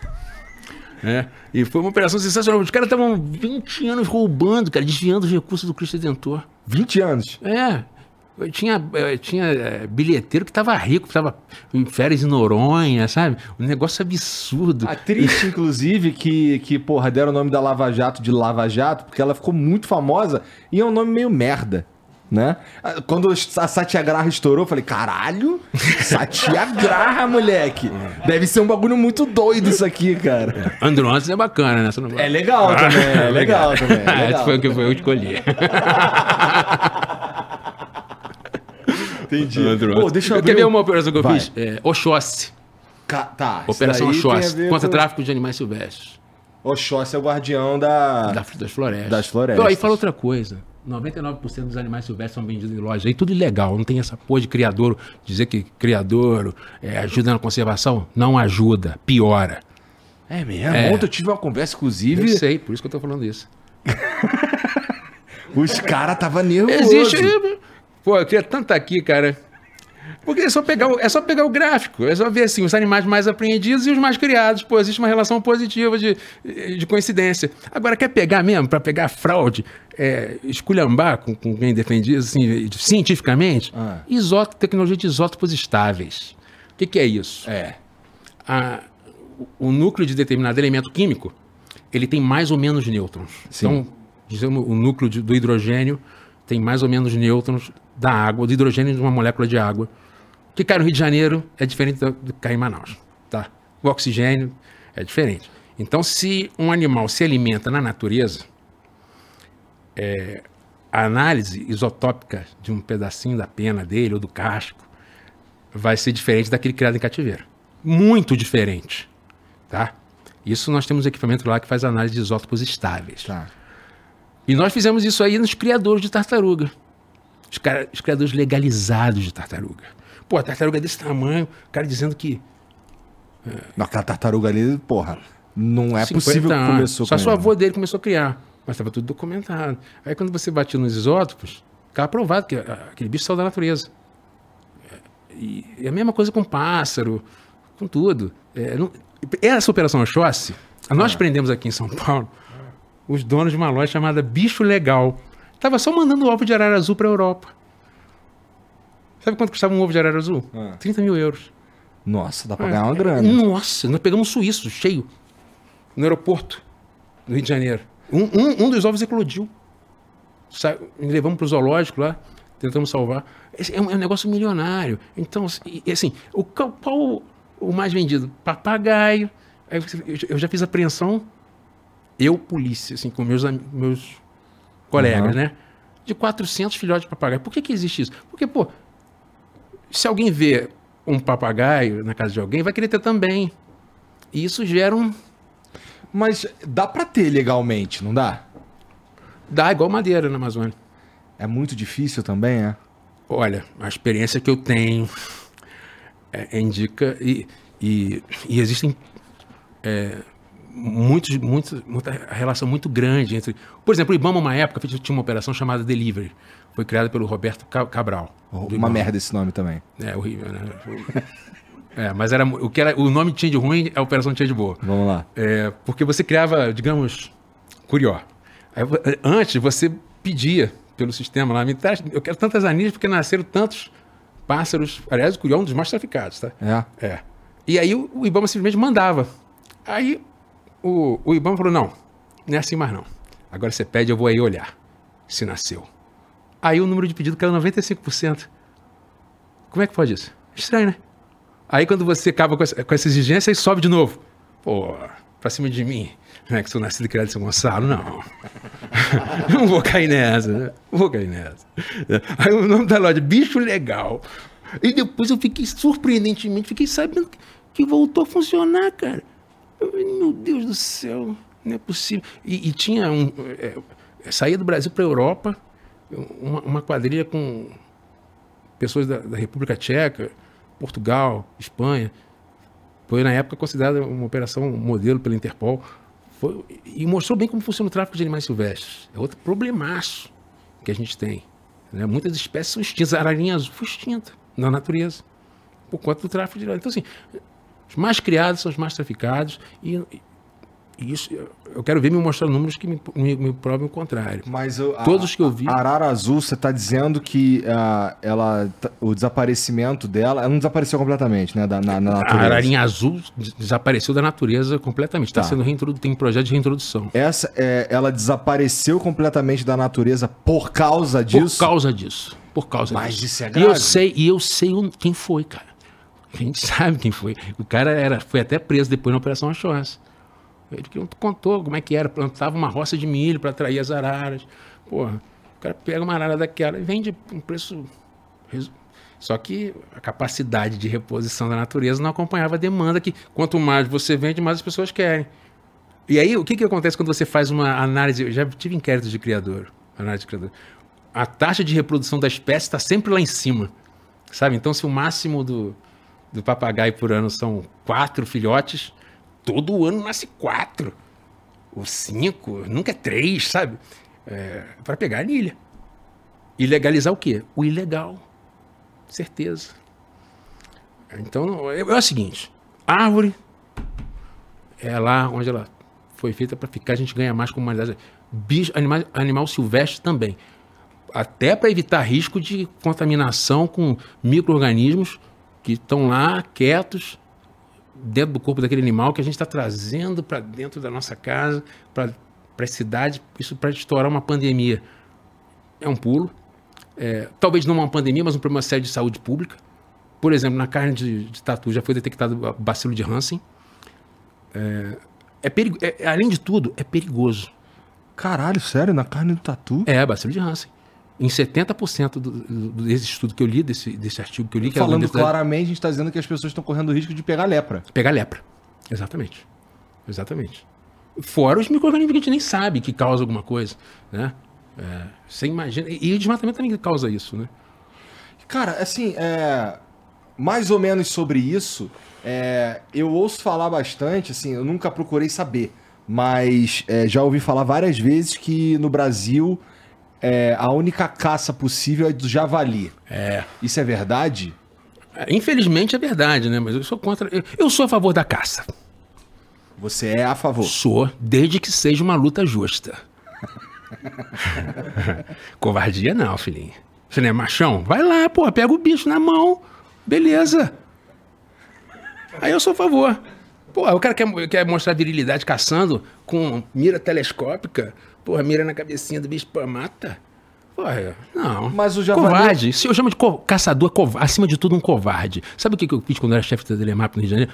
A gente entrava no Tinguá para prender... Da Delemap, Delegacia Meio Ambiente do Rio de Janeiro. Tá. A gente entrava na reserva do Tinguá para pegar, caçar caçador.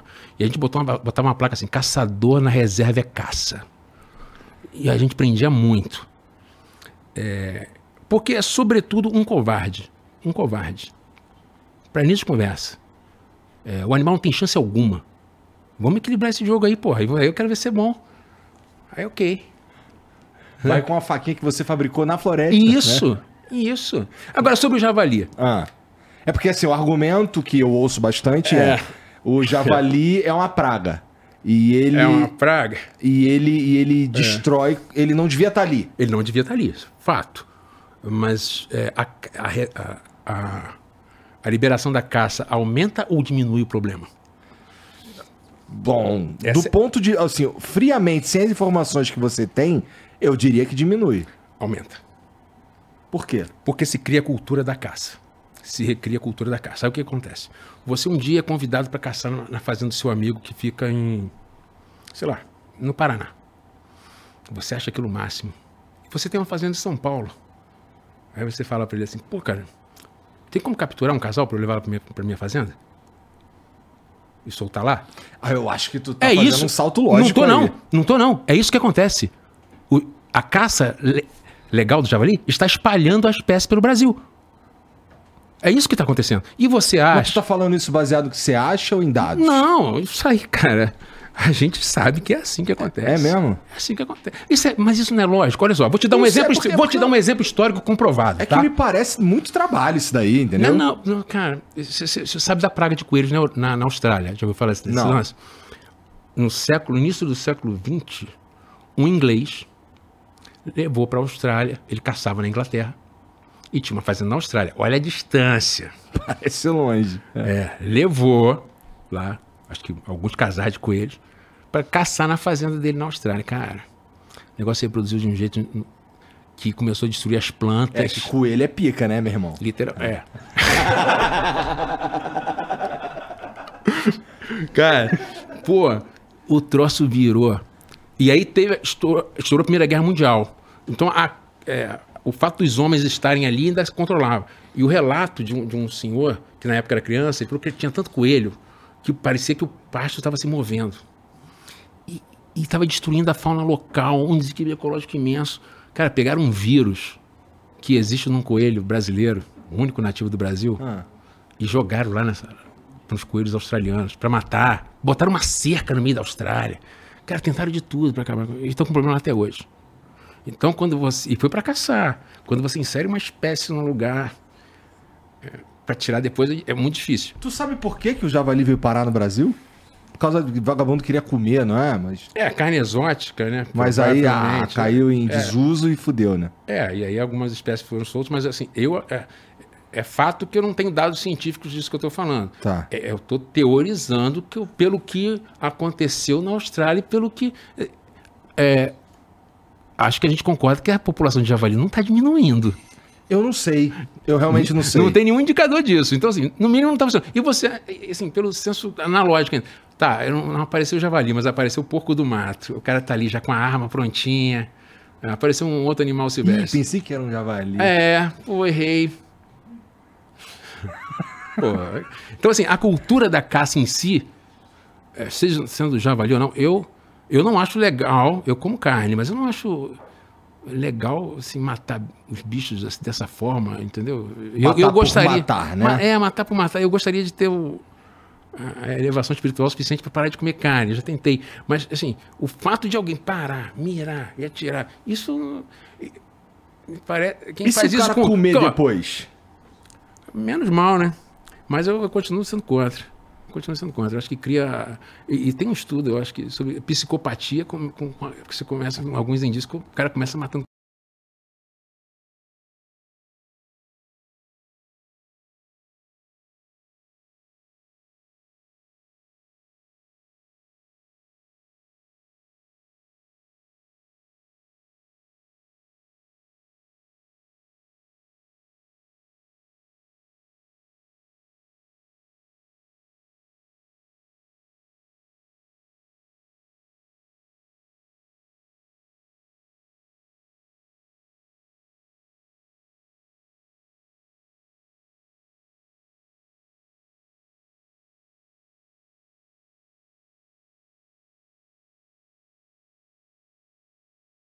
Tá. E são muito agressivos, se reproduzem muito. E destroem a vegetação. São bons de porrada, né? Muito. Né? Porque vive na savana, encara leão, pô. Né? Então, uma vez, o pessoal, até hoje, eu parei numa churrascaria, em algum lugar, ele pede Resende. Aí o cara falou assim: vai, javali? Eu falei assim: olhei assim, javali. Aí eu. Isso não é javali, não. Os caras estão matando um porco do mato aqui. Mandei pro Brasil pra fazer DNA da carne. Que isso, cara? Nossa, mas tu é muito nerd, cara. E isso era o quê? Era estelionato, cara. O cara era porco comum. Não era nem uma coisa nem outra.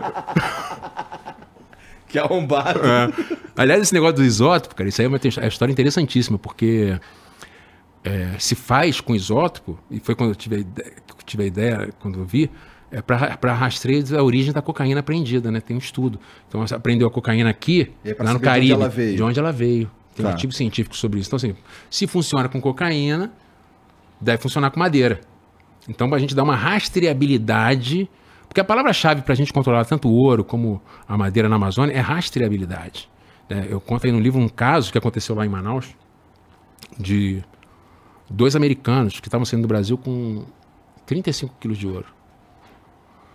A Receita Federal detectou Mas eles declararam que estava documentado o ouro, cara. O ouro estava documentado. Documentado como?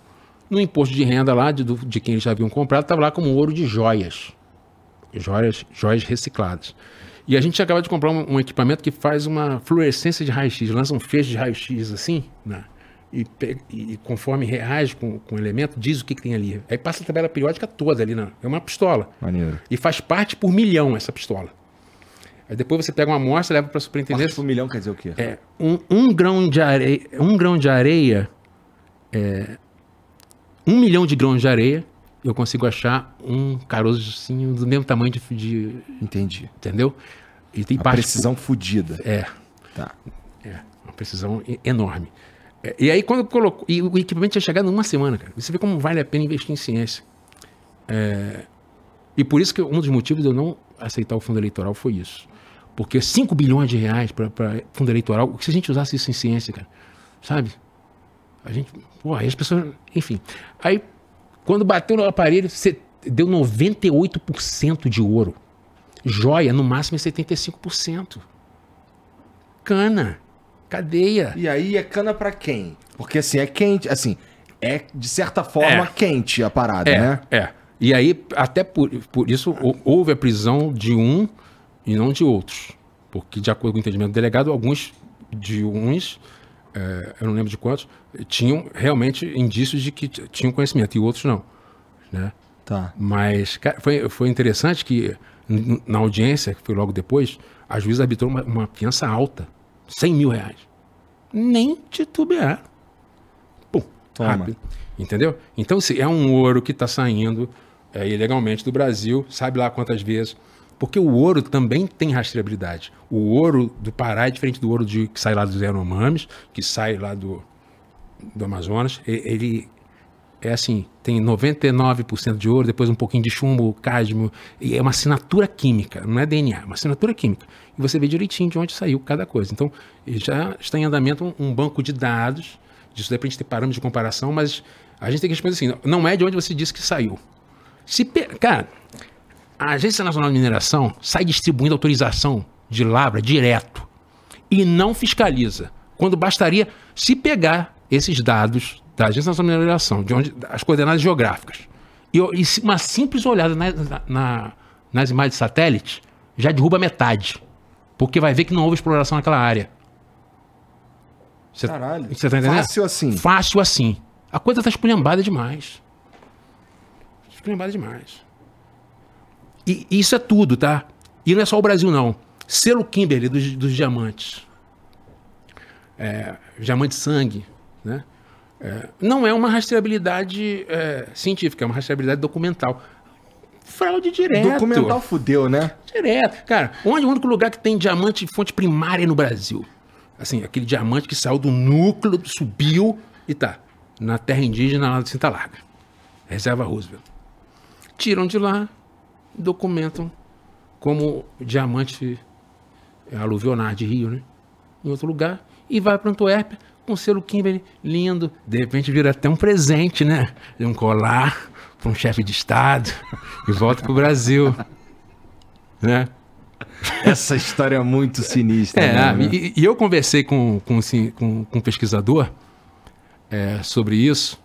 Quem me ensinou tudo que eu sei de ouro, diamante, é um perito chamado Ricardo Lívio. Cara, genial. E foi ele que deu as ideias desse equipamento, tanto do isótopo, como de... Fazendo justiça aqui. E como de... fluorescência de raio-x. Cara, e o diamante era o nosso próximo passo. Porque parece que tem um jeito. É aquilo que eu falo, sempre tem um jeito. Agora, tem que ser uma rastreabilidade científica. Não dá para confiar no ser humano, entendeu? Na boa fé das pessoas, não dá. Europeu, meu amigo, europeu tem um histórico aí de o que eles mais fizeram foi levar nossas paradas. Lógico, né? Continuam levando, só são mais suaves, porra. Agora, assim, cara, tudo bem. É lido, mas não venha pagar de... Aqui, vou te dar um dinheiro aqui pra tu preservar a Amazônia. Exatamente. Ninguém dá nada a ninguém. Primeiro que eu sou a favor do Fundo da Amazônia, mas não da forma que é. O mundo tem que nos pagar pela Amazônia. Como paga pra Arábia Saudita o petróleo. A Amazônia não é nossa, que tem que nos pagar. Pelos serviços ambientais que a Amazônia presta para o mundo, nós vamos mobilizar. Mas veja bem, O problema da Amazônia, preservação, a gente não precisa, não é desculpa. Se não tivesse fundo da Amazônia, dá pra gente baixar o desmatamento do mesmo jeito. Entendeu? Como a Arábia Saudita não vai deixar de existir se acabar o petróleo. Aliás, até tem uma frase famosa de um príncipe árabe, que eu não me lembro, que falou assim, a idade da pedra não acabou por falta de pedras. Porque as coisas mudam. Né? Então, assim, a idade da madeira como mesa não deve acabar por falta de madeira. Deve acabar porque nós evoluímos, não vamos mais usar isso. Isso vale para tudo.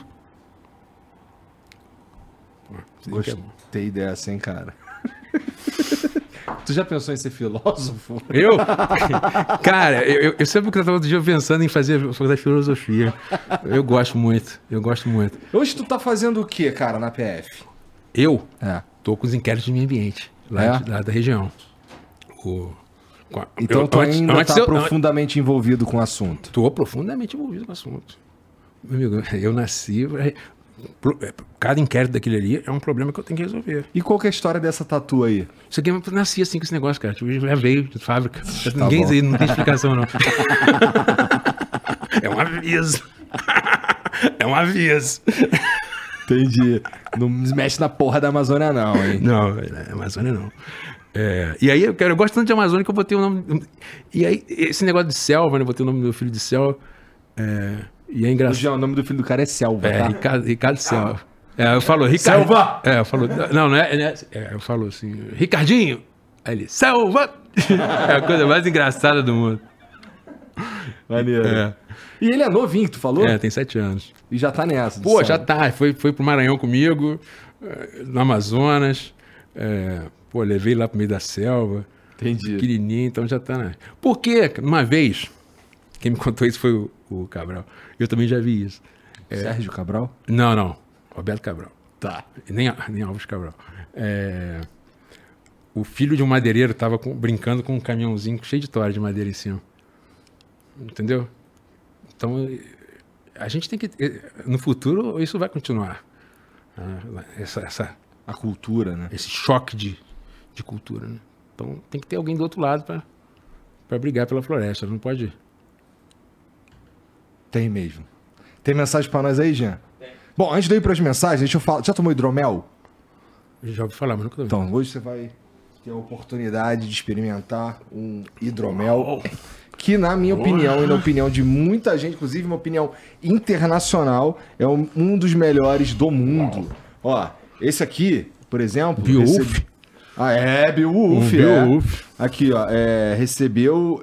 4 sabores, os 4 sabores que participaram foram premiados, 2 com medalha de ouro, 2 com medalha de prata. Tô falando do hidromel Felipe Mid, que é uma bebida, a galera inclusive acha, que não sabe muito bem o que é um hidromel, acha que é uma cachaça que joga dentro ali um pouquinho de mel e aí, portanto, chama de hidromel, mas na verdade, explicando de maneira simples, é como se fosse um vinho, só que em vez de usar uva na fermentação, usa mel.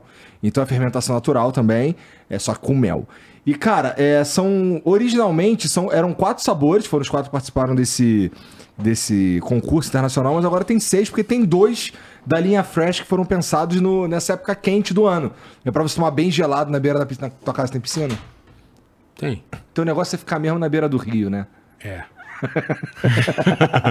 Então toma bem geladão na beira do rio ali, entendeu? Fazendo uma pesca pra comer depois, né? E de peixes que podem ser pescados, né? Senão Saraiva vai apertar teu crânio. Então, mas falando sério, os da linha Fresh são feitos pra você tomar bem gelado e curtir o momento ali esses dias quentes e tal. E existem os outros 4 sabores também, que são que é o tradicional, que é o que dá origem a todas as outras receitas. Tem o Double Oak, que é o meu favorito, ele lembra um vinho seco. Tem o Frutas Vermelhas, que é um pouco mais doce, é o favorito da galera aqui.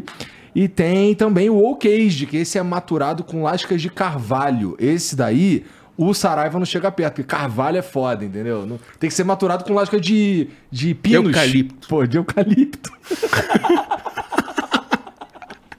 Mas, cara, você pode entrar lá no site deles, lá, philipemid.com.br, e você pode comprar usando o cupom FLOW10 para ganhar 10% de desconto na tua compra.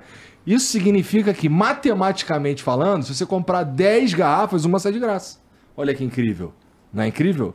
Então entra lá, usa o cupom FLOW10, mas é importante lembrar que para comprar e para consumir bebida alcoólica você precisa ser maior de 18 anos, tá? É, e se você tem uma... Se você revende, se você tem uma distribuidora ou tem uma balada, sei lá, e quer comprar também Felipe Mid para ter, para vender, tem uma equipe lá para cuidar desse tipo de negócio. Então você entra no site, faz um cadastro bem rapidinho e a equipe deles entra em contato com você para te ajudar nessa compra. Beleza? É, então entra lá, philipemid.com.br, compra logo 10 para ganhar de graça, cupom FLOW10 e... É isso, philipemid.com.br. Passou o QR Code ao longo do programa aí e tem também o link aqui no comentário fixado. Beleza? Tem vídeo ou áudio, Jean? Não. Tá bom. Deixa eu... Os caras tem... É, já pensou? Mostrar a cara pra polícia não... Sei lá. Só tem nóia que assiste. Ah, é, só tem nóia. Mas a galera tem uma consciência ambiental, acho que é admirável, sabe? É, porque eles plantam um negocinho, pô. Não. Depois queima, né? Adianta, porra, ah, mas aí ele plantou, ele não tá queimando o bagulho que ele tirou da natureza do nada. Ah, não, e uma vez eu tava dando uma palestra numa universidade, e aí nós fizemos uma... erradicação de plantio. Olha como o negócio é complicado. Cara. Olha como o negócio de drogas é complicado e tem cenários que a gente nem imagina. Né? É, dentro de uma reserva biológica no Maranhão, reserva biológica do Gurupi, havia um plantio gigantesco de maconha. Então eles derrubaram a mata para plantar maconha. Não, aí não, família. Porra, e aí a gente foi lá, com a equipe toda, eu fui junto e a gente botou tudo abaixo. E aí... Tem duas coisas engraçadas. Aí pegamos lá, botamos fogo em tudo. E aí eu mostrei isso numa palestra e depois aí a menina falou assim pra mim, pô, vocês estão lançando carbono na atmosfera. Deus ficou doidão. Não, eu falei, tudo bem, mas quando vocês queimam também, ele vai pro carbono pra atmosfera do mesmo jeito. A diferença é que vai diluído. Vai do mesmo jeito. Então, assim, e só desmataram para plantar porque alguém está consumindo. Então tem esse aspecto. Tem. Entendeu? Tem esse aspecto que é um aspecto sério, principalmente no Maranhão, em que a Amazônia no Maranhão já foi muito sabotada, assim, muito destruída, e sobrou pouca coisa que sobrou de Amazônia no Maranhão. Ou está em terra indígena, ou está em unidade de conservação. Que mesmo assim não é muito respeitado, ao longo da nossa conversa eu entendi isso. Mas tem jeito. Reduziu. Cara, assim, nós conseguimos uma redução lá no Maranhão de desmatamento gigantesca.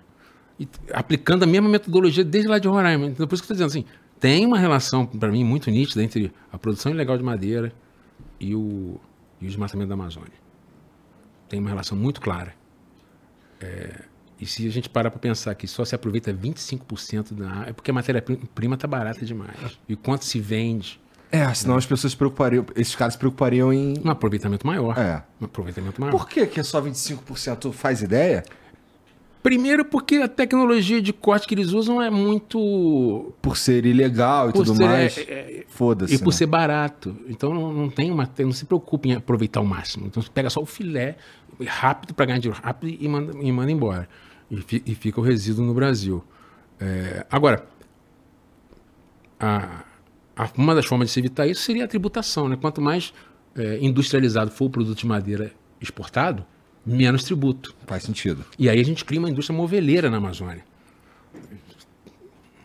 Isso daria emprego, geraria renda, a coisa rodaria melhor. Diminuiria também o trabalho de correr atrás dos ilegais, na tua opinião? Sim, com uma certificação bem feita, e foi isso que uma das sugestões que nós fizemos no Amazonas.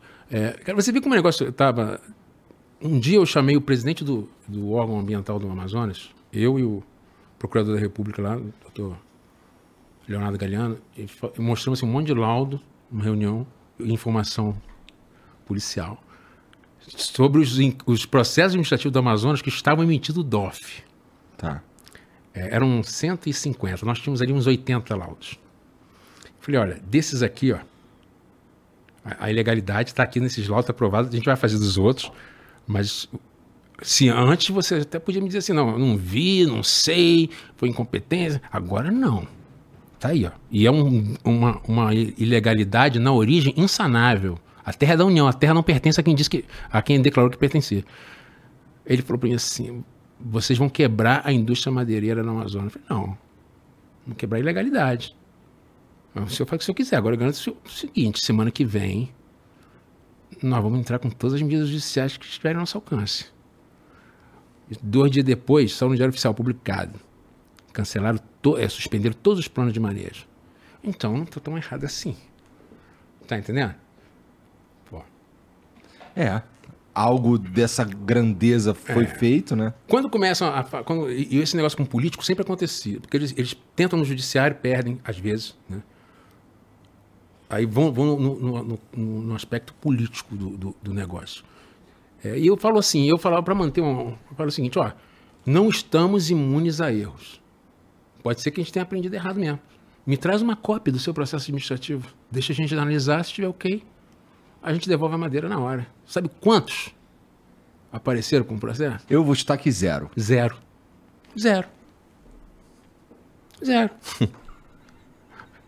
Cara, tu fala isso com um tesão. É. Mas foi... Cara, porque a gente descobriu, né? Porque assim, nós descobrimos o problema. E como pegar o negócio? E estava muito escondido, porque tem uma música do Milton Nascimento, do Fernando Brant, que fala o seguinte: ficar de frente para o mar, de costas para o Brasil, não vai fazer desse lugar um bom país. E é isso. Nós estamos de costas para o Brasil, como se não acontecesse nada. Porque, como diz o meu amigo Jorge Pontes, o carioca, o paulista, e nós, de modo geral, a gente gosta muito da Amazônia tomando um chopinho, né? Daqui, olhando lá. Pô, não, Amazônia é maneira. Mas muito pouco se traduz em mas defesa. Sentado numa mesa de Ipê. Sentado numa mesa de Ipê. É. Isso aqui é... Eu tenho quase certeza que é Samaúma. Se você vê uma Samaúma na natureza, você nunca mais... É a coisa mais linda, cara. Uma árvore dessa. Coisa mais linda. Não vai meter essa de levar minha mesa embora, não. Porra. Não. Mas aí você... Sabe o interessante? Você me perguntou...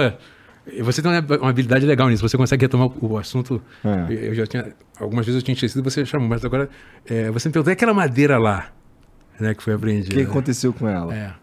Teve uma hora que eu vi assim, a balança, quando o negócio se direcionou lá, eu conto isso no livro, quando o negócio se direcionou lá para o Pará, e tinham 20 balsas que apareceram no satélite, o pessoal abordou justamente o que era do Pará. Aí eu falei, porra, já, assim, lamento, né? Já era. Eu cheguei o pessoal e falei assim, ó, se fosse na guerra, é como se tivessem acabado de invadir a Rússia. Vamos ter problema sério, porque o Pará...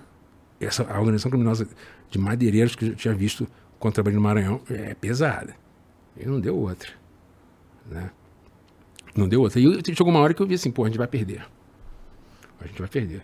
Não vamos conseguir vencer desses caras. Mas eu pensei assim, pô, eu vou dar um jeito de destruir aquela madeira, inviabilizar aquela madeira. E aí comecei a ter as ideias. Aí eu pensei, vou dar tiro na madeira. Vou dar tiro, na hora que meter na serra-fita, vai quebrar a serra-fita dele. Isso ruim, né? Aí eu já... e assim foi feito? Não, escuta, aí... Chamamos o Conselho Jedi lá, o pessoal... Vamos ver, o que vocês acham da ideia? Eu não sei, será que o projeto tem de tênis, tem de chumbo? Não sei, será que quebra? Eu falei, pô, vamos testar. Aí o Ricardo, esse cara... Ele falou, Ricardo Salles? Não, o Ricardo Lívio. Tem o Ricardo bem, né? Meu filho, pô, o nome do meu filho não é Ricardo? Cara, porra, foda. Se voltasse no tempo, acho que eu tinha botado Alexandre. Mas vai lá. Alexandre Frota, tá dizendo? Não tem. Vai, cara. Vai. Enfim, vai voltar nome, né? Daqui a pouco, vou ter que inventar um nome. Deixa só Selva. Bota Igor, pô. Igor é mais... Igor, não, também não sei. É. Vai. Mas aí eu cheguei pro Ricardo e falei assim, e aí, cara, o que você achou da ideia? Ele falou assim, eu lembro direitinho.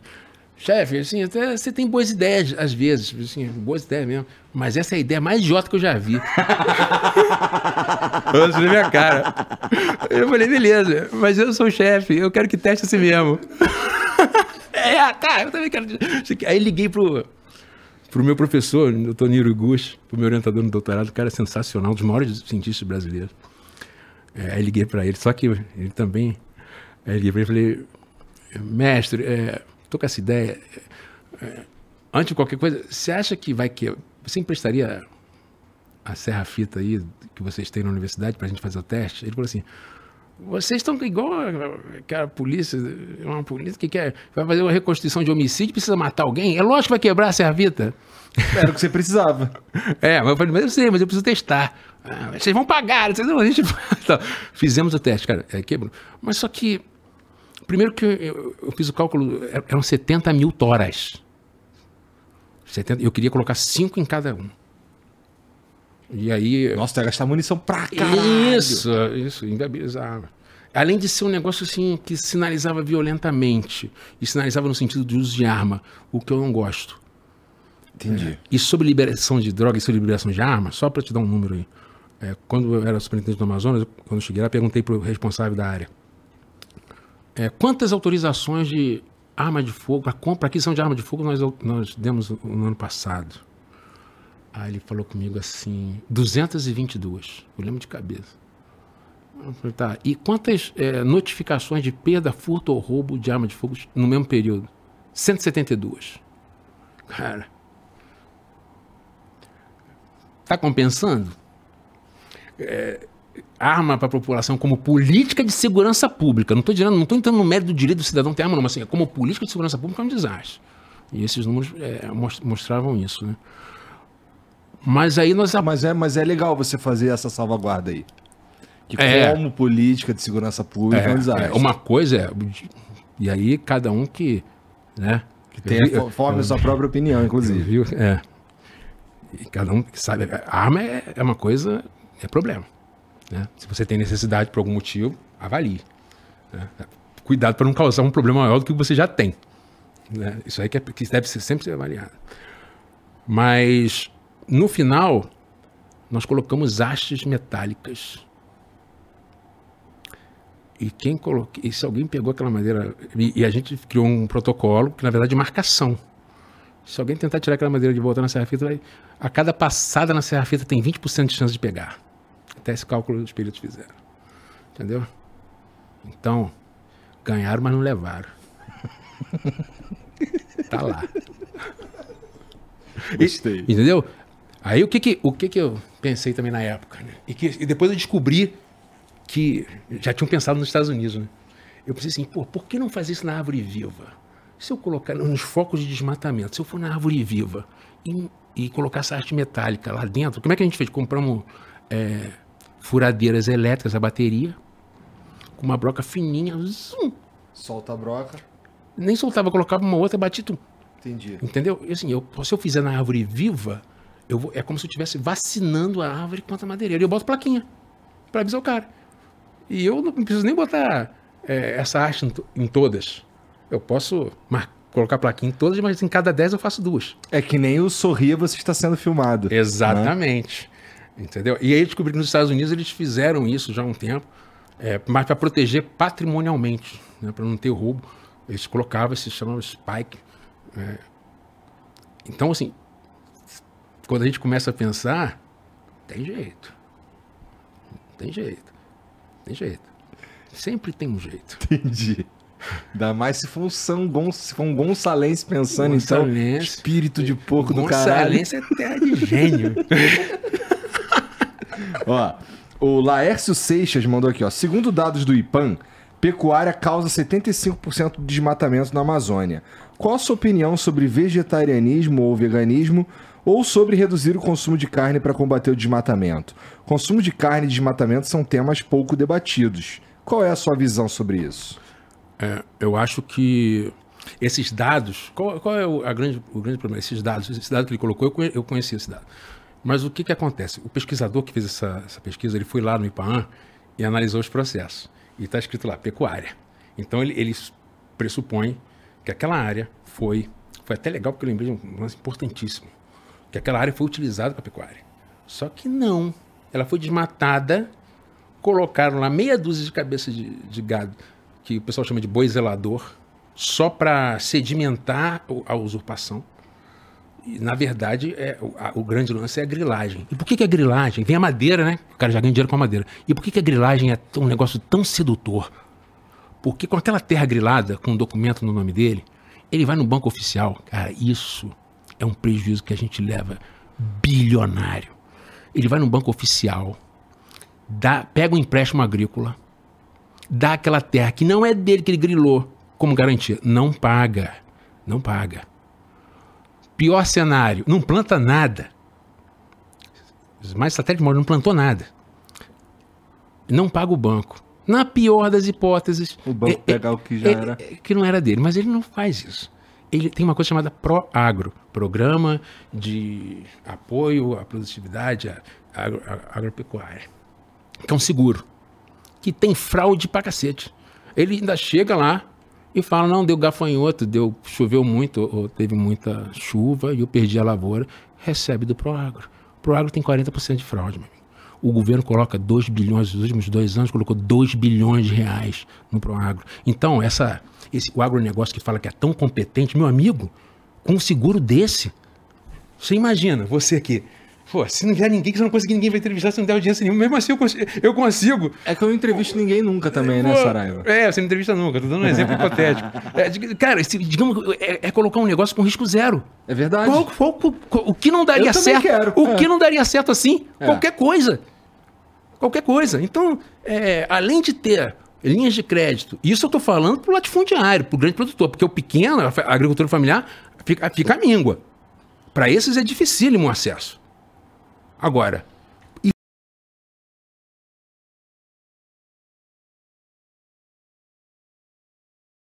já foi desmatado há muito tempo atrás. Para que ele está se metendo com esse tipo de gente?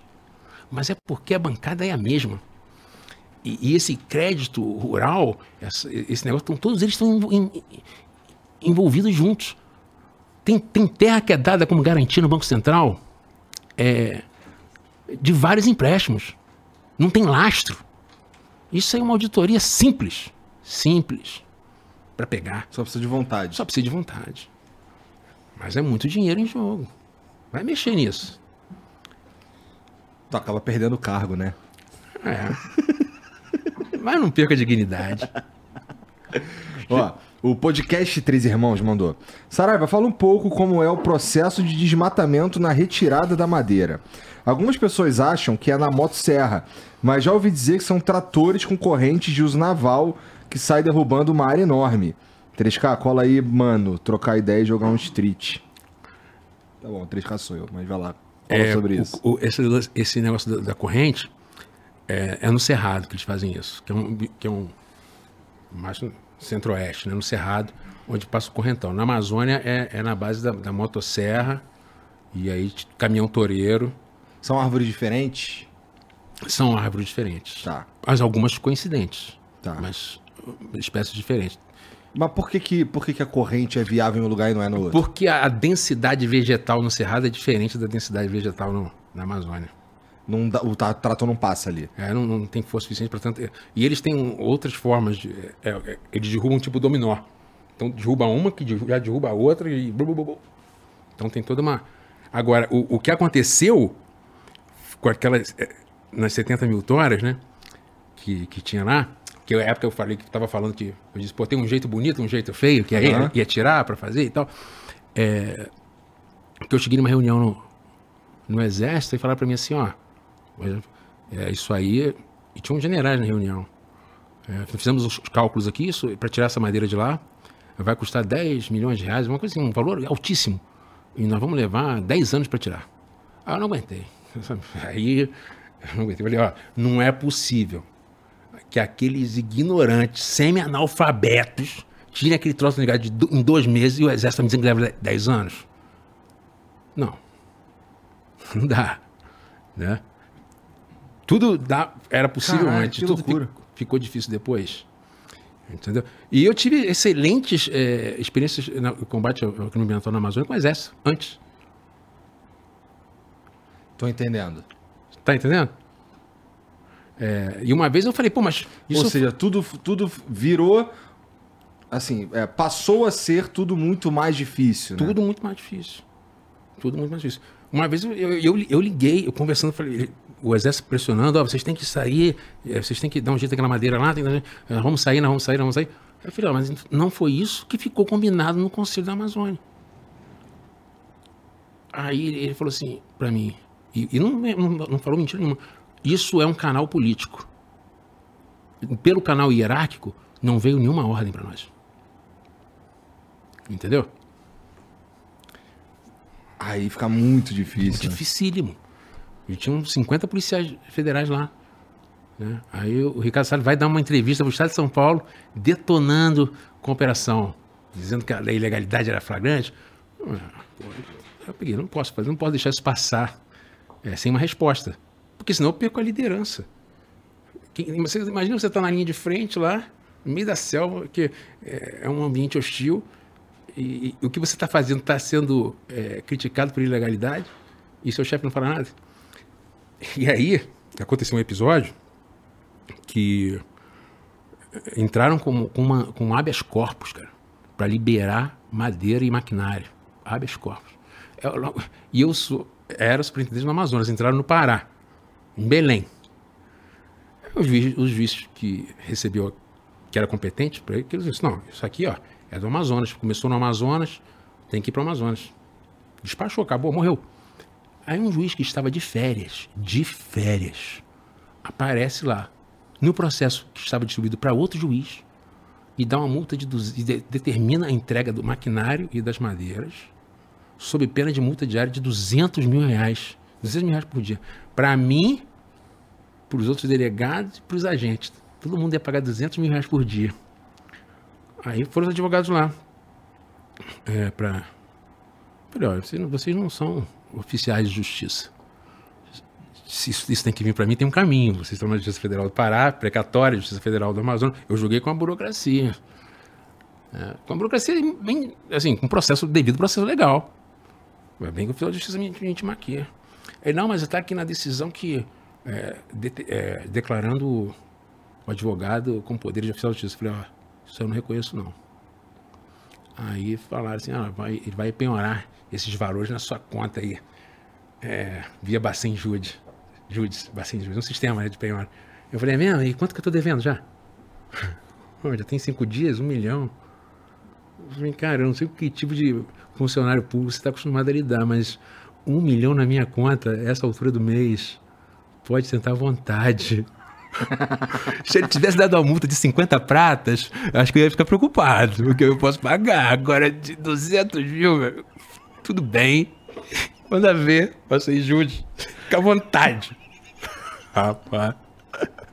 Também é escroto pra caralho, hein, Saraiva? Não, foram os agentes me ligando de lá, né, cara? Pô, os caras foram corajosos pra caramba. E acabou dando tudo certo. Os três falaram assim, ó. Eu falei pra eles assim... Para eles. Se eles tivessem entregue ali, acabava a operação. Então eles bancaram. E 3 agentes novinhos, pô. Porra, maneiro. Bancaram. Eu falei para eles assim, ó, não entrega. Segura firme e não entrega. PF Bandeira, Fernanda, não lembro do outro que tá. E eu fiquei orgulhoso. Ali tive muito orgulho da Polícia Federal naquele momento. Assim, porra, porque não é qualquer um que recebe um mandado de R$200 mil e banca. É a confiança no seu chefe. Que está certo, né? É a confiança que está certo. Né? Isso é muito importante. E depois, o que aconteceu? Esse juiz ele já tinha um histórico ruim e por esse fato, ele foi afastado. Isso foi a gota d'água. O CNJ o afastou. Então, não fica de graça. Aquela história, eu não gosto de falar palavrão, mas eu vou abrir uma exceção. São Gonçalo tem um ditado dizendo, porrada não se dá, se troca. E porrada é palavrão onde? Rapaz, na minha casa era, minha mãe... Lá, Ricardinho também não fala não. Ó, tem mais uma aqui. Saraiva, já ouvi dizer que no Maranhão fiscal... Não, eu não sei se tem vírgula, mas deve ter. Saraiva, já ouvi dizer que no Maranhão fiscal chega na madeireira, o dono chama uma retro... e cava um buraco do tamanho do carro. Fala que se o fiscal não sair, ele enterra com carro e tudo. Que não dá pra enfrentar esses caras. Falta a presença do Estado nesses locais. Tá pirando aqui? Isso é lenda urbana? Não, não é lenda urbana, não. Isso acontecia mesmo. Mas tinha um cara que era chefe da reserva biológica do Grupi, Evander. O cara osso duríssimo de roer. Era ele mais um, cara, pra tomar conta da reserva. Imensa. E ele batendo de frente direto. E eu cheguei lá, a gente trabalhou junto e nós conseguimos dar uma resposta. Prendemos esse pessoal que fazia isso. Mas isso aí, né, vieram os anos de treva aí. Isso pode ter voltado a acontecer. Eu não duvido. Inclusive, no livro eu narro um caso de um assassinato lá no Maranhão, de uma pessoa ligada à preservação ambiental, né, Rebio Grupivo, um caso de homicídio que nós apuramos na Polícia Federal. Na Polícia Federal é muito raro você trabalhar num caso de homicídio, né? Eu trabalhei acho que uns 2, 3. Precisa de uma circunstância especial para isso. É mais raro acontecer. Mas nós conseguimos chegar no mandante, um caso assim, tenebroso, de como funciona a criminalidade ambiental na Amazônia. Então o que ele está falando é, não, longe, infelizmente, eu gostaria de dizer que é uma lenda urbana, mas não é não. É isso não. O John Kaminski mandou: Saraiva, você comentou sua relação com a Marina e que o problema da Amazônia é fácil de resolver. Nossa ministra do Meio Ambiente está ciente disso? Entraram em contato para você fazer parte da solução desse problema? Olha, eu não falei que é fácil. Eu falei que é possível. Verdade. É possível. Porque, eu ainda fiz a ressalva, existe um escudo político, né, sobre isso. Eu fiz parte da equipe de transição do governo, dei minhas sugestões, fui muito ouvido, mas existe, primeiro, um processo disciplinar que me impede de sair de ser, esse processo disciplinar cria uma norma que me impede de ser cedido. E também, nesse momento, eu quero ficar um pouco com meu filho, e acho que não pode ser personalizado, entendeu?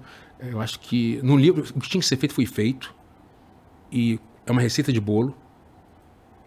É importante que não seja o Saraiva, o Perazone, o Cabral. É importante que seja a Polícia Federal, o IBAMA, o ICMBio, uma política de Estado. Não, meio ambiente é tão importante que tem que ser uma pauta até suprapartidária. Não tem essa de esquerda ou direita. Claro, sempre visões de mundo distintas, mas o ar que o cara de direita respira é o mesmo que o cara de esquerda respira. A água também, né? Então, essa pauta deveria ser apartidária. Apartidária é uma coisa muito crítica, né? Infelizmente não é. Mas o que ele perguntou mesmo? Basicamente isso. Então, O original Ganja Boy mandou aqui, ó. Salve, meu mano Saraiva. Sempre que fizer Sempre que fizer uma apreensão da nossa amada cannabis, pode levar aí pro Flow, que eles vão incendiar tudo com gosto. Mas tem que ser da boa. Não fomos nós que falamos. Foi a audiência, viu, Saraiva? Você não está prevaricando, tá bom? Fica tranquilo. Mas foi só um comentáriozinho engraçadinho. Saraiva, pô, obrigado por vir aí trocar essa ideia comigo, cara. Me fala aí, onde é que compra esse livro aqui? Tem digital? Como é que é? Tem em formato digital, tá à venda na Amazon. E dia 5 de abril, lançamento, lá na Livraria da Travessa, no Leblon. Maneiro. Às 19 horas. Estão todos convidados aqui. Os amigos que estão assistindo. Obrigado pelas perguntas aí, pelo bom humor. Tá. Só não dá mole na minha frente. E se liga, tu usa redes sociais? Sim. Então fala aí pra galera seguir também. Twitter é @delegado Saraiva e Instagram é Alexandre Selva Saraiva. Tá. Bom, vai estar aqui no comentário fixado aí, família, para vocês se encontrarem com um clique só, tá bom? Muito obrigado a todo mundo que assistiu. Não esquece aí de seguir o Saraiva, de seguir a gente também, tá tudo aqui na descrição. Aproveita, já dá o like, se inscreve e entra no Discord, tá? Que é por lá que a gente se comunica de maneira mais próxima de vocês. A agenda sai primeiro lá, hein? Ó, já falou. E é isso, a gente se vê semana que vem, tá bom? Um beijo pra todo mundo e até lá. Tchau.